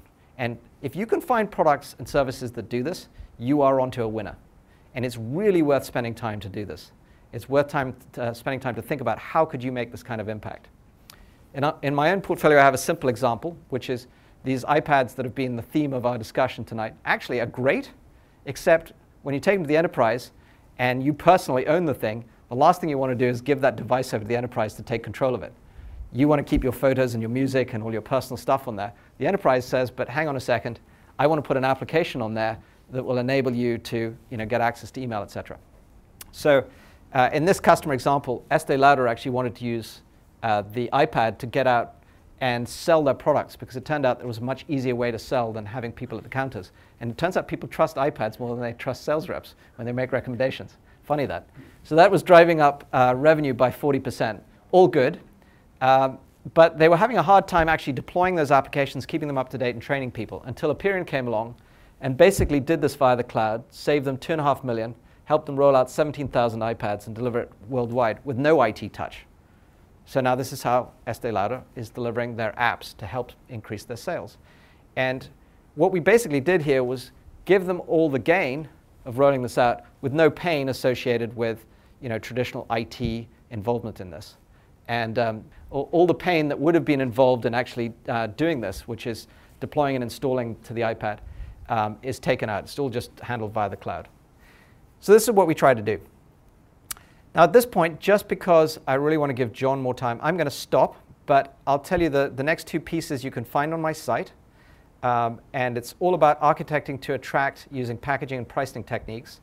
Uh, so I'm going to flip through these. There's a technique that is basically a simple way of doing this that you'll see if you want to watch the go to market section. I describe it in more detail, and I have an example there, a case study from Acquia. And uh, even though I know you were dying to talk about whole product, I'm not going to cover that tonight either. Uh, but again, I'll make sure this is up on my site and we'll give you some uh, background on it. So, John, if you're ready, sure. I'd like to bring you up and, uh, and give you the time to, uh, to go through your piece.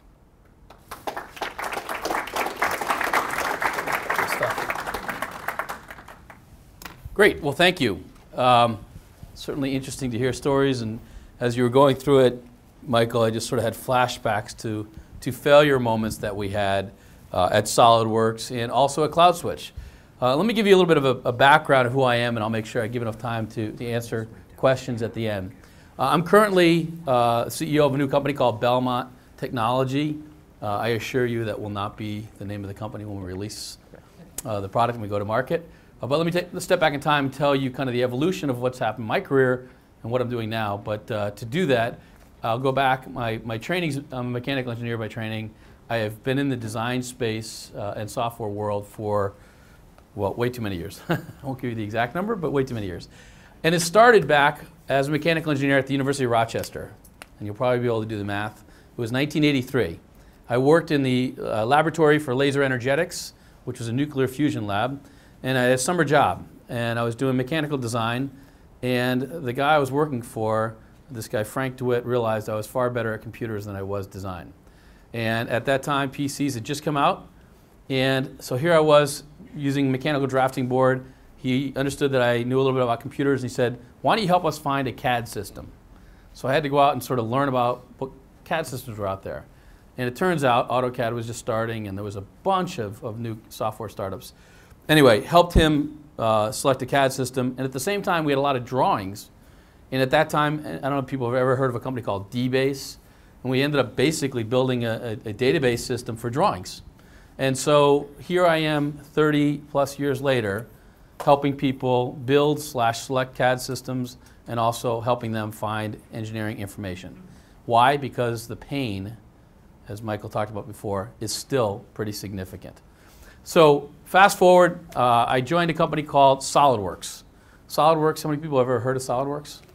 Okay, it's a 3D CAD company uh, based in Waltham now. Today, it's about a $600 million company. I joined it when we had our first sale of software. So the product had just started to come to market and, uh, and joined the company and, and had a bunch of roles there. Uh, like most good startups, uh, for those that are either thinking of joining a, a startup or, are joining a startup, um, you know, you want a, good, a, lot of good utility players early on. So I had a bunch of roles in marketing, sales, building the partner development uh, platform, the, the partner uh, uh, application area. And we were ultimately acquired by Dassault Systems. And we ran it as a separate company. And I was the CEO there uh, from about 100 million to roughly about 400 million dollar company, and then took some time off, and then joined a company called CloudSwitch, which was a enterprise software company focused on helping people take their data center and extending it to the cloud. Uh, and that company, uh, we went through a lot of the similar pain points um, uh, that we heard about earlier, uh, but ultimately uh, realized that the sales model we had wasn't going to work and we started building some strategic relationships, which ultimately led to a, a, quite a successful outcome with Verizon, which now actually they've almost tripled the size of the staff, and they've done a lot of great work with them. And in November, I hooked up with uh, with a bunch of the team from SolidWorks, which is kind of scary because we're a lot older and a little grayer, and but uh, we sense an opportunity. And I won't go into too much specifics about the opportunity uh, of what we're specifically doing, but I'll, I'll characterize the, the, the essence of, of kind of the opportunity in front of us. And that is the world in which we live and how people design products is changing. Uh, people like my age and a little bit older are starting to retire, and, and younger generations coming in. So there's a demographic shift. And the demographic shift is one where guys my generation sort of go to the internet, younger people live in the internet, and so they're in this hyper-connected world, and yet they come to companies that do design work and they sort of see the CAD system in the corner, and it's this this system that basically everything's locked down. And so we believe there's a shift happening in terms of, of how people work. We think there's a lot of market pressures and, and, and the design process is changing. And we sense that how people build products is changing. The compute infrastructure has changed. The cloud is, is clearly having a huge impact in how and what people do. And we think there's a business model opportunity. So those four forces converging create an opportunity at Belmont it's a company that got funded by Michael's uh, firm, as well as Commonwealth Ventures, and we raised 9 million in November. Uh, we started the company in November, and we raised nine million dollars, and then uh, just uh, April 1st, and it wasn't an April Fool's joke. Uh, we ended up raising uh, $25 million in a, a, preemptive Series B round. This gives us enough money to build our product and get to market, and, and, and hopefully along the way, um, in case we do stub our toe, have enough capital to kind of see us through. And I tell you, that's one of the experiences that, uh, that having a little bit of a, of, uh, of a failure and I'll call CloudSwitch, was a successful outcome, but one of the things we realized is that the market for cloud software was early when we started this. And we faced a situation where capital was going to be a big issue for us if we didn't change our model. And so with, with, uh, with Belmont, when the opportunity to raise more capital came in and it was at the right sort of terms, we, we decided to go ahead and do it. Enough about my background. Let's talk a little bit about what CAD is.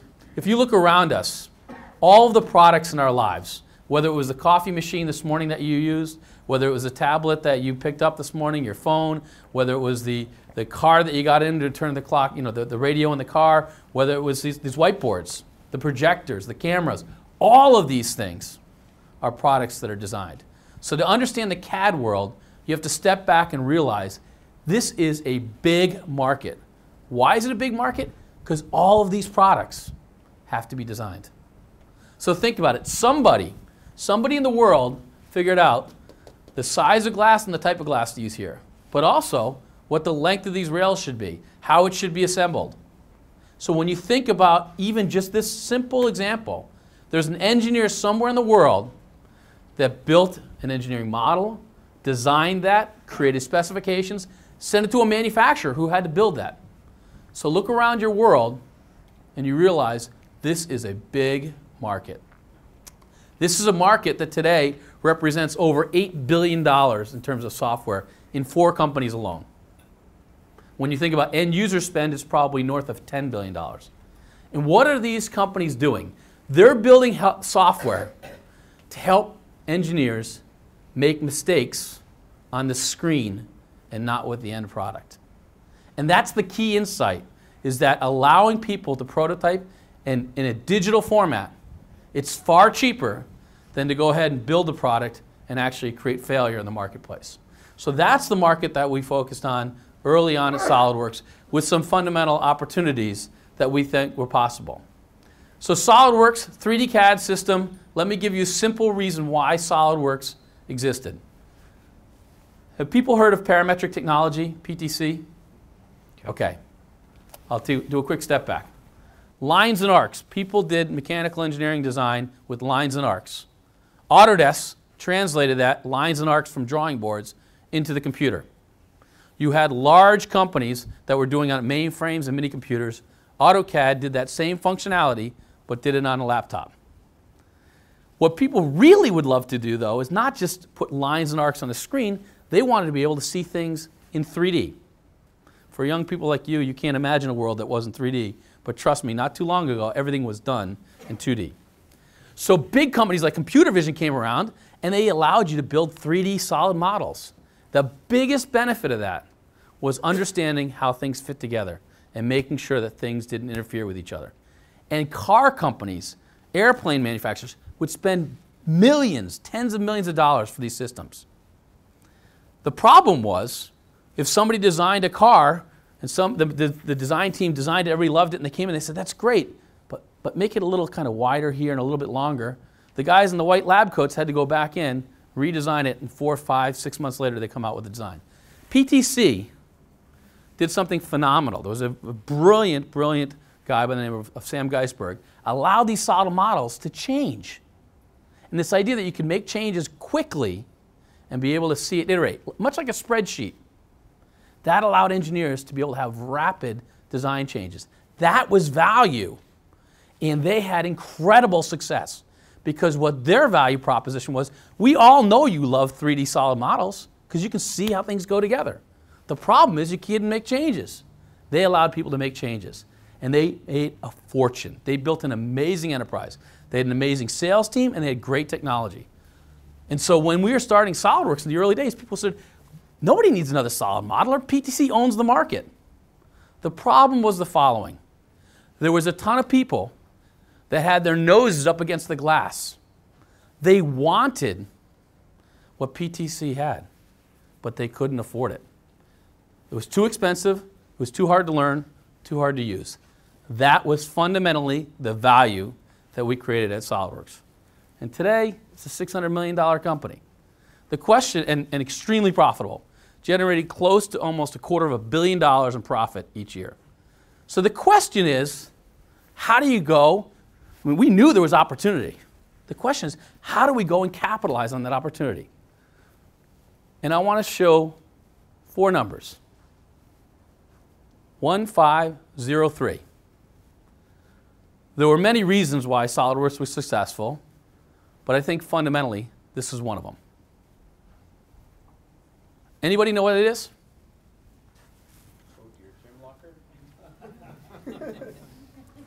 if you go to SolidWorks today and ask anybody, it's, it's part of the culture. It's part of the DNA of the company. So I'm not going to go through a lot of hypothetical examples. I'm going to go through specifically how this impacted the company.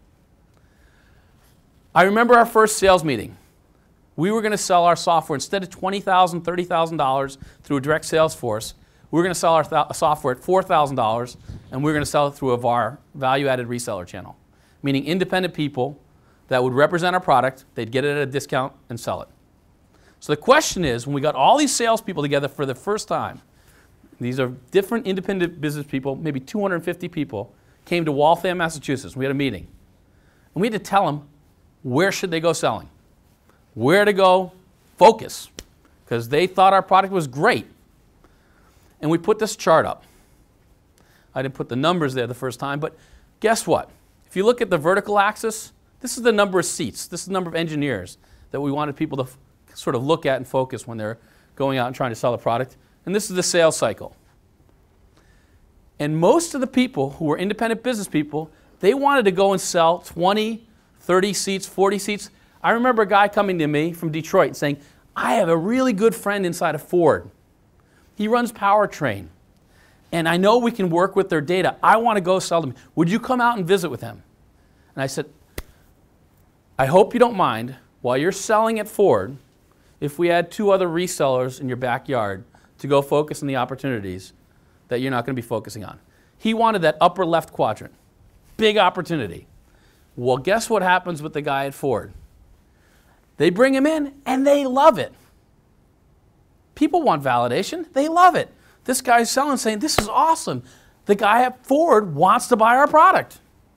So he spends a little bit more time showing it to him, and the guy inside of Ford and Powertrain says, You know what? Our guys love it. The guys actually in styling, they want to see it as well. So can you come back next week and show them product again? And all of a sudden, the sales cycle, instead of two months and three months, starts being four, five, six months. And the guys are like, well, we got to get some business closed. And they said, the good news is people really, really love it. And you know what we want to do? We want to do a pilot. We want to go ahead and buy your product. But instead of buying 60 seats, guess what? They ended up buying three. So, what we wanted people to focus on is one to five seats, zero to three months. And that became known inside of SolidWorks as 1503, a 1503 account. Why was that so important? Because as that guy was selling, thinking he's going after 60 seat opportunity, if this is time, and this is real, this is losing money, this is making money, and these guys are massively sort of undercapitalized. They're out there selling, selling, selling, thinking they're going to get this big deal, gets extended out, gets extended out, and what ends up happening? They get a business, they get the PO, but it's for three, four, five seats, and they're losing money. And these are guys that can barely afford to make payroll. We wanted them quick hits, get out. It served our strategic interest to get into a lot of accounts. Yeah. Um, a lot of uh, sales guys use expected values. From an expected value perspective, that would make sense because it's a big deal. And so, did you take that into account? Sure. Most of these sales guys, most of those people who are thinking about expected value, they're probably sales guys that are making what, 150, 200 grand a year? These sales guys were VARs. Their salespeople were probably making 65, 70 grand a year. We needed people to go out there and get quick hits, get into the account, and, and the most important thing was actually qualifying out accounts. So we didn't go for big strategic selling. We wanted to be like weeds popping up through the concrete. In fact, we tried to think, I was talking to John Hirschtick, who was a founder of SolidWorks just the other day, and he's with us at, at, at Belmont. We were talking about it, kind of what was the perfect opportunity? And one of the perfect opportunities was not a 10 seat deal that had pro engineer. Remember, these are people with their noses stuck up against the, the glass door, wanting what, what was inside, but they couldn't afford it. So it was not to go to an account that had 10 seats of Pro E and saying, let's go ahead and, and, and try and convince them to convert and switch over to us. Conversely, we didn't want them to go to 10 seats of 2D users, AutoCAD users, and try and have them all switch to SolidWorks because we would have had to go through and teach them all about 3D solid modeling, go through this long sales process, only to have them buy one or two seats. We called it the modeling saturation index, a really kind of nice, nice term. And what it was was we wanted them to have two or three seats of Pro E that were exposed to 3D, but had eight seats of AutoCAD because they already knew the benefits of 3D by having those two seats there. But we wanted them to get the advantage. Why didn't they have the other seats, eight seats, move to 3D? Well, probably because it was too hard to learn, too hard to use, and too expensive. Yeah.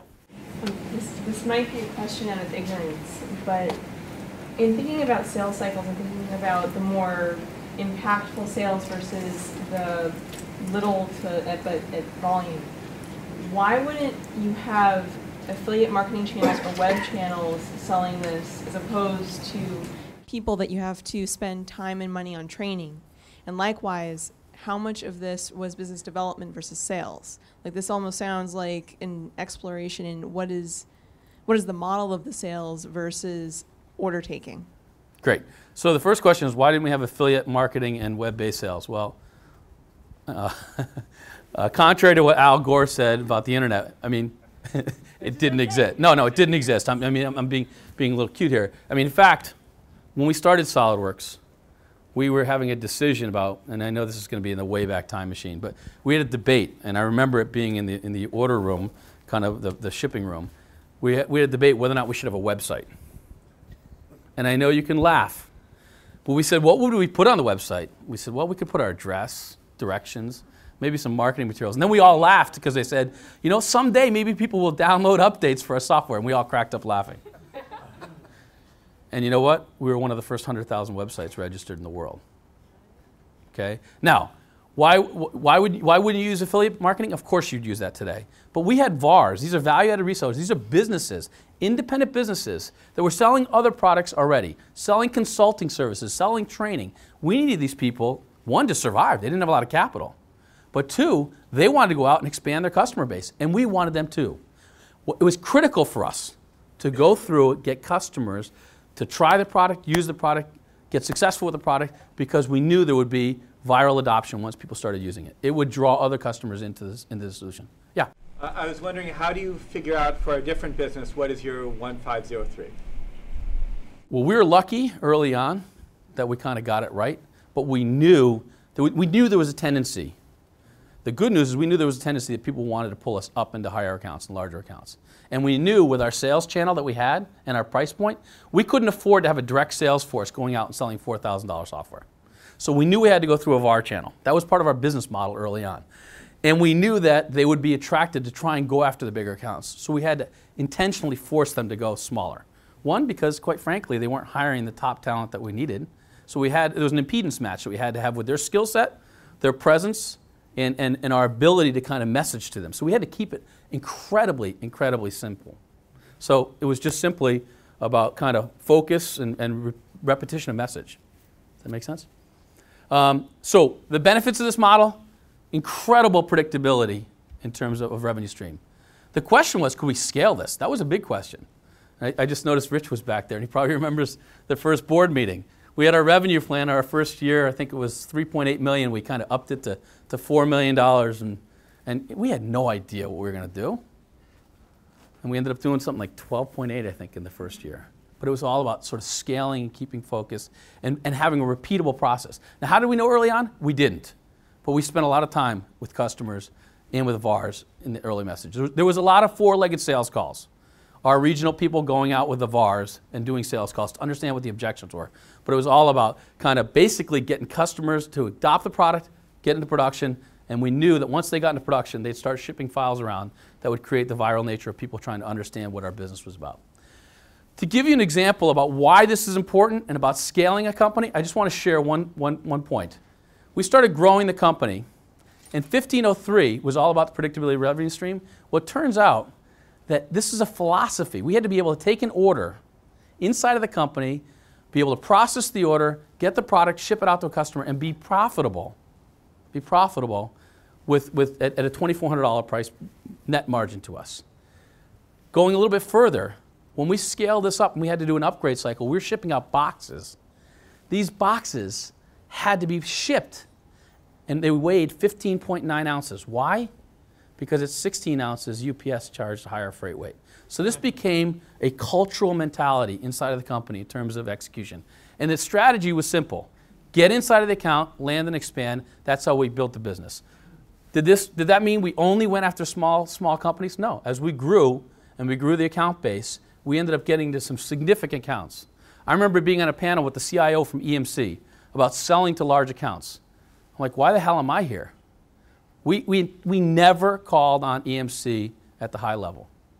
We ended up displacing Pro Engineer at EMC, you know, several hundred seats. Why? We did it three, four seats at a time. And once we got to about 50, 100 seats, they had to deal with us. So that was our strategy. Let me just turn about some other practical things. We had an ecosystem inside of SolidWorks. Michael talked about it before in terms of whole product and core. One of the things we understood early on at SolidWorks is we were going to focus on core modeling, and we were going to have partners do the rest.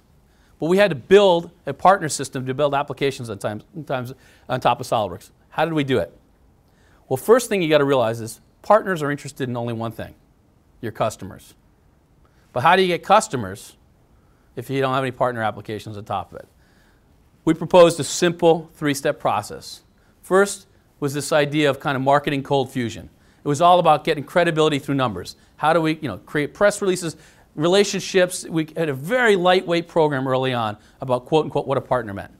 Step two was about focusing on a few select partners in each vertical market. And in this case, we went through and we wanted to create some leaders. In the analysis world, there was a bunch of big vendors. They wouldn't give us the time of day we chose the number three vendor and we said, we're going to make them number one in our space. So we went to each segment and picked a vendor, and just through sheer force, and kind of bear hugging them, we got them to build integrated applications. And once they started to get mind share in our channel, and we got credibility and they started getting sales, the big guys had to follow. So leaders, you know, first was marketing cold fusion, leaders set the pace, and the third was that followers will follow. And the irony here is this that the followers were actually the leaders in each of these categories. So who owned the IP here? They did. We were a platform. We were a platform that they built on top of. I just want to share another kind of couple of thoughts that I know we're running late, late on time here. Meet your enemy. You're in a startup. The only advantage, the only advantage you have is time. That's the only advantage you have. You may have a clever idea, you may have some IP, but the install base guys have customers, they have capital, they have presence, they have a megaphone. The only thing you have is the calendar. You got to be able to move quickly. So I have a saying, and it's something that I think is a cultural one. I would share with you events force actions. What did everybody do yesterday? Paid their taxes, right? Was that yesterday? Why did you do that? Because if you don't, the government makes it really painful. They created that event on April 15th to make sure you paid your taxes. So events force actions. Find ways inside of your company to go ahead and put deadlines. We used to have SolidWorks World, we'd have 5,000 people come to an event. We'd do it once a year. And it cost us roughly $2 million inside of the company. And forget the fact that the benefit was we got these, you know, all the users together and they'd be these shaved head zealots that would go out and tell everybody about us afterwards and create all the energy.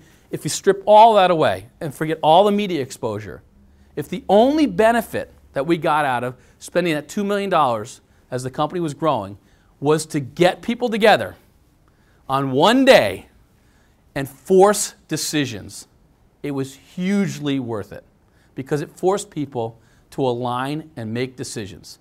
So, this idea of putting deadlines and events is critical because it's reinforcing the only advantage that you have. The other point about this is we have a saying the perfect is the enemy of the good. Early on, you just got to get your product done, get it out there, and iterate. I'll share a couple other thoughts what you think versus what you know. Everybody tells you to beta test, beta test, beta test. Really, really important. Far more important. If people aren't paying you for something, they'll tell you all day. We saw it at Cloud CloudSwitch. Ton of people loved it. Ton of people loved it. How many people would pay for it? And when they ended up paying for it, we ended up realizing they were paying for something very different. They were not paying for the product, they were paying for education. I'll share a couple, couple quick thoughts. We had a subscription service program inside of SolidWorks. Today, it's a $300 million business. I just want to share some insight about how we decided what to charge. How do you decide to price your product? Figure out you can build it on what it costs, or you can figure out what the market's willing to pay for it. It, sound, it sounds like you could bear a $2,400 price point on the other side. So it sounds like like $600 per. So we went out and saw what other com- what the competitors were charging, the installed base. Up until the point when we started SolidWorks, there was no idea of subscription-based revenue. It was a shrink wrap model, and the, the large install base guys were charging list price and 18%. So that was kind of what the market was used to.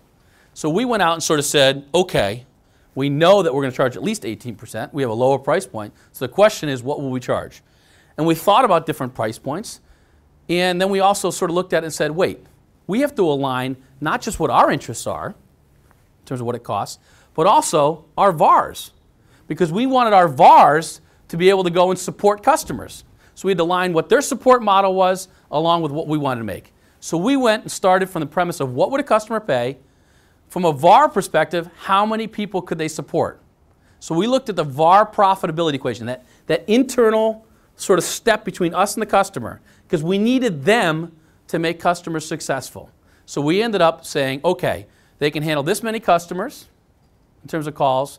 This is how many customers times whatever money, how much money do they need to make, and what would be our margin? So we started actually at the end user, worked to the middle, worked back to the end user, and came back. Point, point is, it's not just about the money you want to receive, you got to align each step in the process. I'll just share some other thoughts. We all talked about turning products into companies. I love this saying. It's easy to start a company, it's hard to build a business. At the end of the day, you are trying to build a company, but you're really trying to build a business. Events force actions. The perfect is the enemy of the good. One of the things that I think at SolidWorks today, I don't know, they have 1,000, 1,100 people inside of there. We have a small company, we have 17, 18 people. But we're starting with the same mantra that the most important thing you can do is hire well. I think that's an incredibly important thing. Hire people that scare you with their competence. Salespeople, a couple insights. If you have a salesperson that says they don't really care about money, they're not a good salesperson. Fire them. I'm dead serious. Salespeople work on two, two components reach behind their back and look for the coin slot. They are coin operated. And if they're not, you are not going to be able to put the right incentives in place. Salespeople are motivated by money. If they're not, they're not good salespeople. They may be great people and they may be great marketing people, but if they're not motivated by money, they are not good salespeople. The other thing that motivates salespeople is recognition. If you got a salesperson that is not concerned about how they stack up and rank versus other salespeople in your company, get rid of them. Salespeople are naturally aggressive and they're, and they're competitive. They want to make money and they're competitive. Those are the two drivers in salespeople. That's not to say they wouldn't be valuable for your company, but they're not going to be great salespeople. As CEOs or founders, the other thing that you're doing is you're creating a culture. I talked about 1503 as a strategy. It was about a culture. We had created a culture that every step in the way, we were going to make money in terms of being able to be efficient, we also cared about customers that we didn't know the names of. That was a cultural thing. We built a company on the backs of companies that we never even knew the names on a broad basis. They're not companies that you would look at and have billboards and have logos and say, you know, Nike's using our product. Most of the people were suppliers to Nike's or mold shops. We were damn proud of what they did, and we felt great about what those customers did, and we celebrated their successes. But the point is, we aligned the company consistently in terms of product pricing, product packaging, and, and, and culture throughout. Um, fundamentally, the last part I'd say is with all of the challenges, and I won't bore you with the CloudSwitch ones, we ran into some, some difficult times. But remember, uh, it really is about the journey. That's why most entrepreneurs do it. Most entrepreneurs start companies because they see the world and how the world should be. So as you're going through that journey, understand that yes, while success is great and money's great, the journey is also part of what's fun. With that, I'll open up for any questions you may have. So, I mean, one of the things that you did there, which I, I know is, you know, literally part of the legacy you left at, SolidWorks, is you very early on established this culture of having a clear and consistent way that the product was sold, that was profitable, and you even created a disruptive business model, this whole subscription uh, plan, which many of you have heard me talk about. That, in fact, I would say if you'd agree, the subscription model was as important in many ways uh, in your success as anything else. It was game changing. So, as the team looks at looking around this room is, is thinking about starting up a company now, and you're, you're doing it yourself right now, what would be the one or two things you'd say think about right up front in your product that will make a difference to enable profitable selling and a culture that is successful? So, great, great question. So, one of the things that we, we learned really, I'd say by chance, um, we tried to figure out with our customer base, you know, what version of the software. So, we weren't a SaaS based application, people had to install our software. And so, one of the challenges we had, I mean, up until we started, software companies didn't actually, when, when they went through distribution, they didn't necessarily know who their end user was. So by having a subscription service, we sold through VARs, but we demanded up front to know who the user was. Once we did that, we at least had a relationship with, the, with those customers. But we didn't necessarily know what version people were on. And so we had this tool that we called a performance monitoring tool very early on. And it was a little bit kind of like a little nugget of software that was on, on, on, their PC and would send back aggregate data. We would only look at it in aggregate. And we could see what version people were on. We could also see what different add-ins they had. So this idea of, of, of, of analytics and measuring, we did it to solve a problem. It turns out it was a huge enabler for a business decision later on. So I'd like to say we designed it in the, in the beginning, but it was something we introduced kind of three versions into the product. But let me give you an example of what it did. Since we could figure out what version people were on, we also knew which applications they were using along with SolidWorks. And what we found is if you took the number of customers and on the y-axis and the number of applications that they were using on the x-axis, it was a massive ski slope. Meaning not many people were using more than two applications with SolidWorks.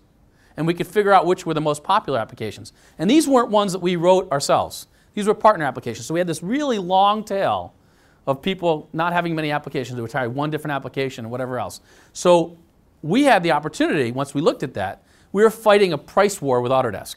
Autodesk had AutoCAD 2D, and they bundled their 3D solution, and they were undercutting us on price.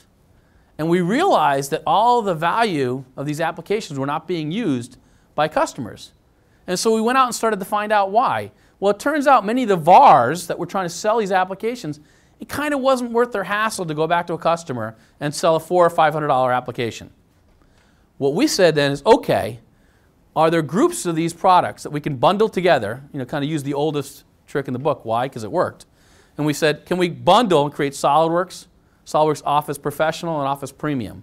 And we took these other applications that weren't really being used by people, we bundled them together, and in the middle of a price war with Autodesk, we took our price point from $4,000 for our base product to $5,400 to $7,500. And along the way, increase the subscription. So we created greater value for the end user, greater value for VARs, and greater value for SolidWorks. And for those application partners, yes, on the marginal seat that they might have sold of a photo rendering product, they weren't going to get as much money. But I went back to each of them and said, look, you're only making 15 grand, 20 grand from us. How about if you give me a blanket license, we'll pay you 100 grand. And I went to a bunch of different technology suppliers and we bundled all those together. And we raised our ASP by over 50% in the middle of a price war with our biggest competitor. And we grew our volume, pro, you know, commensurate. I mean, it was tremendous. You would normally think by raising your price in a price war, we'd see diminished volumes. We actually grew it tremendously. So, it cre- and once we did that, when new entrants came in, we had a higher subscription revenue base. So it was defensible. So when people came in with other products and wanted to get our VAR channel to join them and take, take their product on, there were some VARs owners, these are small businesses that were waking up on January 1st and they had a subscription business of a million and a half to two million dollars. They weren't going to go to a competitor. So we built in kind of a, a, a barrier for people stealing our channel. And that all came about by accident in terms of analytics. So the idea of understanding early on what's happening can pay huge dividends later on. I'd like to say we had the genius to figure it out early. We didn't, but we soon capitalized on it. Yeah. Uh, so you kind of touched on this, but I'm curious, which did you find more valuable, both in the early stage and as you grew, the data behind the product or the product itself? Great question. The data behind the product or the product itself. So the product itself was an amazing product. Let's be really clear. The team built an amazing product, and it, it only got better. The question we tried to do is we had many people were using this product, and they were building, for example, pneumatic cylinders. Okay, Festo is a large German conglomerate that builds pneumatic cylinders. You go through a factory, you can hear all the, you know, these are all things that are cylinders moving things down a factory line. So Festo used SolidWorks. And so we had this great idea. You know, all these people that are building bearings, that are building motors, that are building fasteners, can we take that and, and create a business either selling content? So we created a website to allow people to download content in 3D and use it. And we went off then and said, can we create a publishing solution? Because all of these manufacturers that made bearings and motors and everything else had to create catalogs, and they were creating paper catalogs. And we said, look, you're using SolidWorks already. Why don't you go and create a 3D electronic catalog? So we built a whole business around doing that. And guess what? We failed miserably. You know why? One simple thing.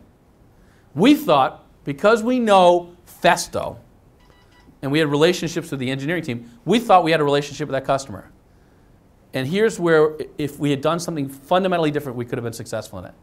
I thought, and I'll take responsibility for it, I thought we have a relationship with that customer. Why can't our team go and sell to the marketing team inside of that company? Guess what? I should have treated it as a completely separate company. Because it turns out the engineering people didn't even know the marketing people in these companies. And oh, by the way, I shouldn't have used our sales team. I should have gone out and hired media salespeople to go after that opportunity. So it was whether it was you know kind of just arrogance, I don't know. I thought we had a relationship with that customer, and I thought that would transfer over into the marketing department because they had the data. Flawed assumption. And we, after three years, you know, of spending a lot of money and a lot of time, we kind of finally realized that and, and made a little bit of a business of it. But it was a real, you know, um, insight. Even knowing that, do you, is then the answer that the data is not as valuable as the product? Or is it that the data is only as valuable as you leverage it? We tried to leverage it, and we did a poor job of it. I still think the value, the- I think that the data, um, I think fundamentally, the data could have been far more valuable than we, than we were able to take advantage of it. But no, the business, let's be clear, the business was building CAD software and support. That's, you know, that's where 600 million, you know, billions of dollars of end user and billions of dollars of market value was created by solving a design problem. The content, I think, could have been used far more strategically, and we, we screwed up on it. So just because of time, I'm going to give everybody a chance to chat with John afterwards, but I want to wrap up. Um, I want to say thank you very much, John. That was just outstanding. Um, there are so many points John brought out, it's probably going to be difficult to summarize them, but I will just uh, highlight a couple that I think you, know, you can find very actionably. He highlighted analytics, which we talked about in slippery product. is one of the things I really am a big believer in. You can build that in early. It can help you with your justifications, with your, you know, your, uh, proof of ROI, et cetera. Um, and I think one of the big things that we you know, heard from John here is how he really focused on building something between the product and the company, which is this go-to-market methodology that become, became a, a, piece of the culture that really enabled the company to be successful. And uh, if you go back to that roadmap that I was talking about, this is where I think if you took nothing else away from tonight, you really have to spend time to think about when you're building your feature your product or hopefully ultimately your solution, you're thinking all the way along the line about what is it that you're doing to serve that marketplace and how do you reach them in a profitable way that can become repeatable and scalable to build a company. And I know it sounds simple, but 1503 was that. And it's why John's company actually was able to get scale because it was reduced to such a simple level that even a $60,000 sales guy in a VAR could carry that message and could effectively execute on it repeatedly over and over again to scale that business. And that's the kind of formula that I want you to hear tonight from somebody who's built a $600 million business out of it because it had nothing to do with the technology in the end. Although the technology was critical at the beginning, and John is nodding here, I can trust me. We as investors here were very proud to see this, but it is a lesson for all of us to take away. It's about figuring out how to work this roadmap beyond just the, the product and technology. It's why also I started up front pointing out that a small piece of the P&L is really the R&D. So much of it is on this go-to-market sales and marketing and there's more on the website on that. And I want to take a moment just to again thank Greg and John very much for making our evening this evening. Thank you very much.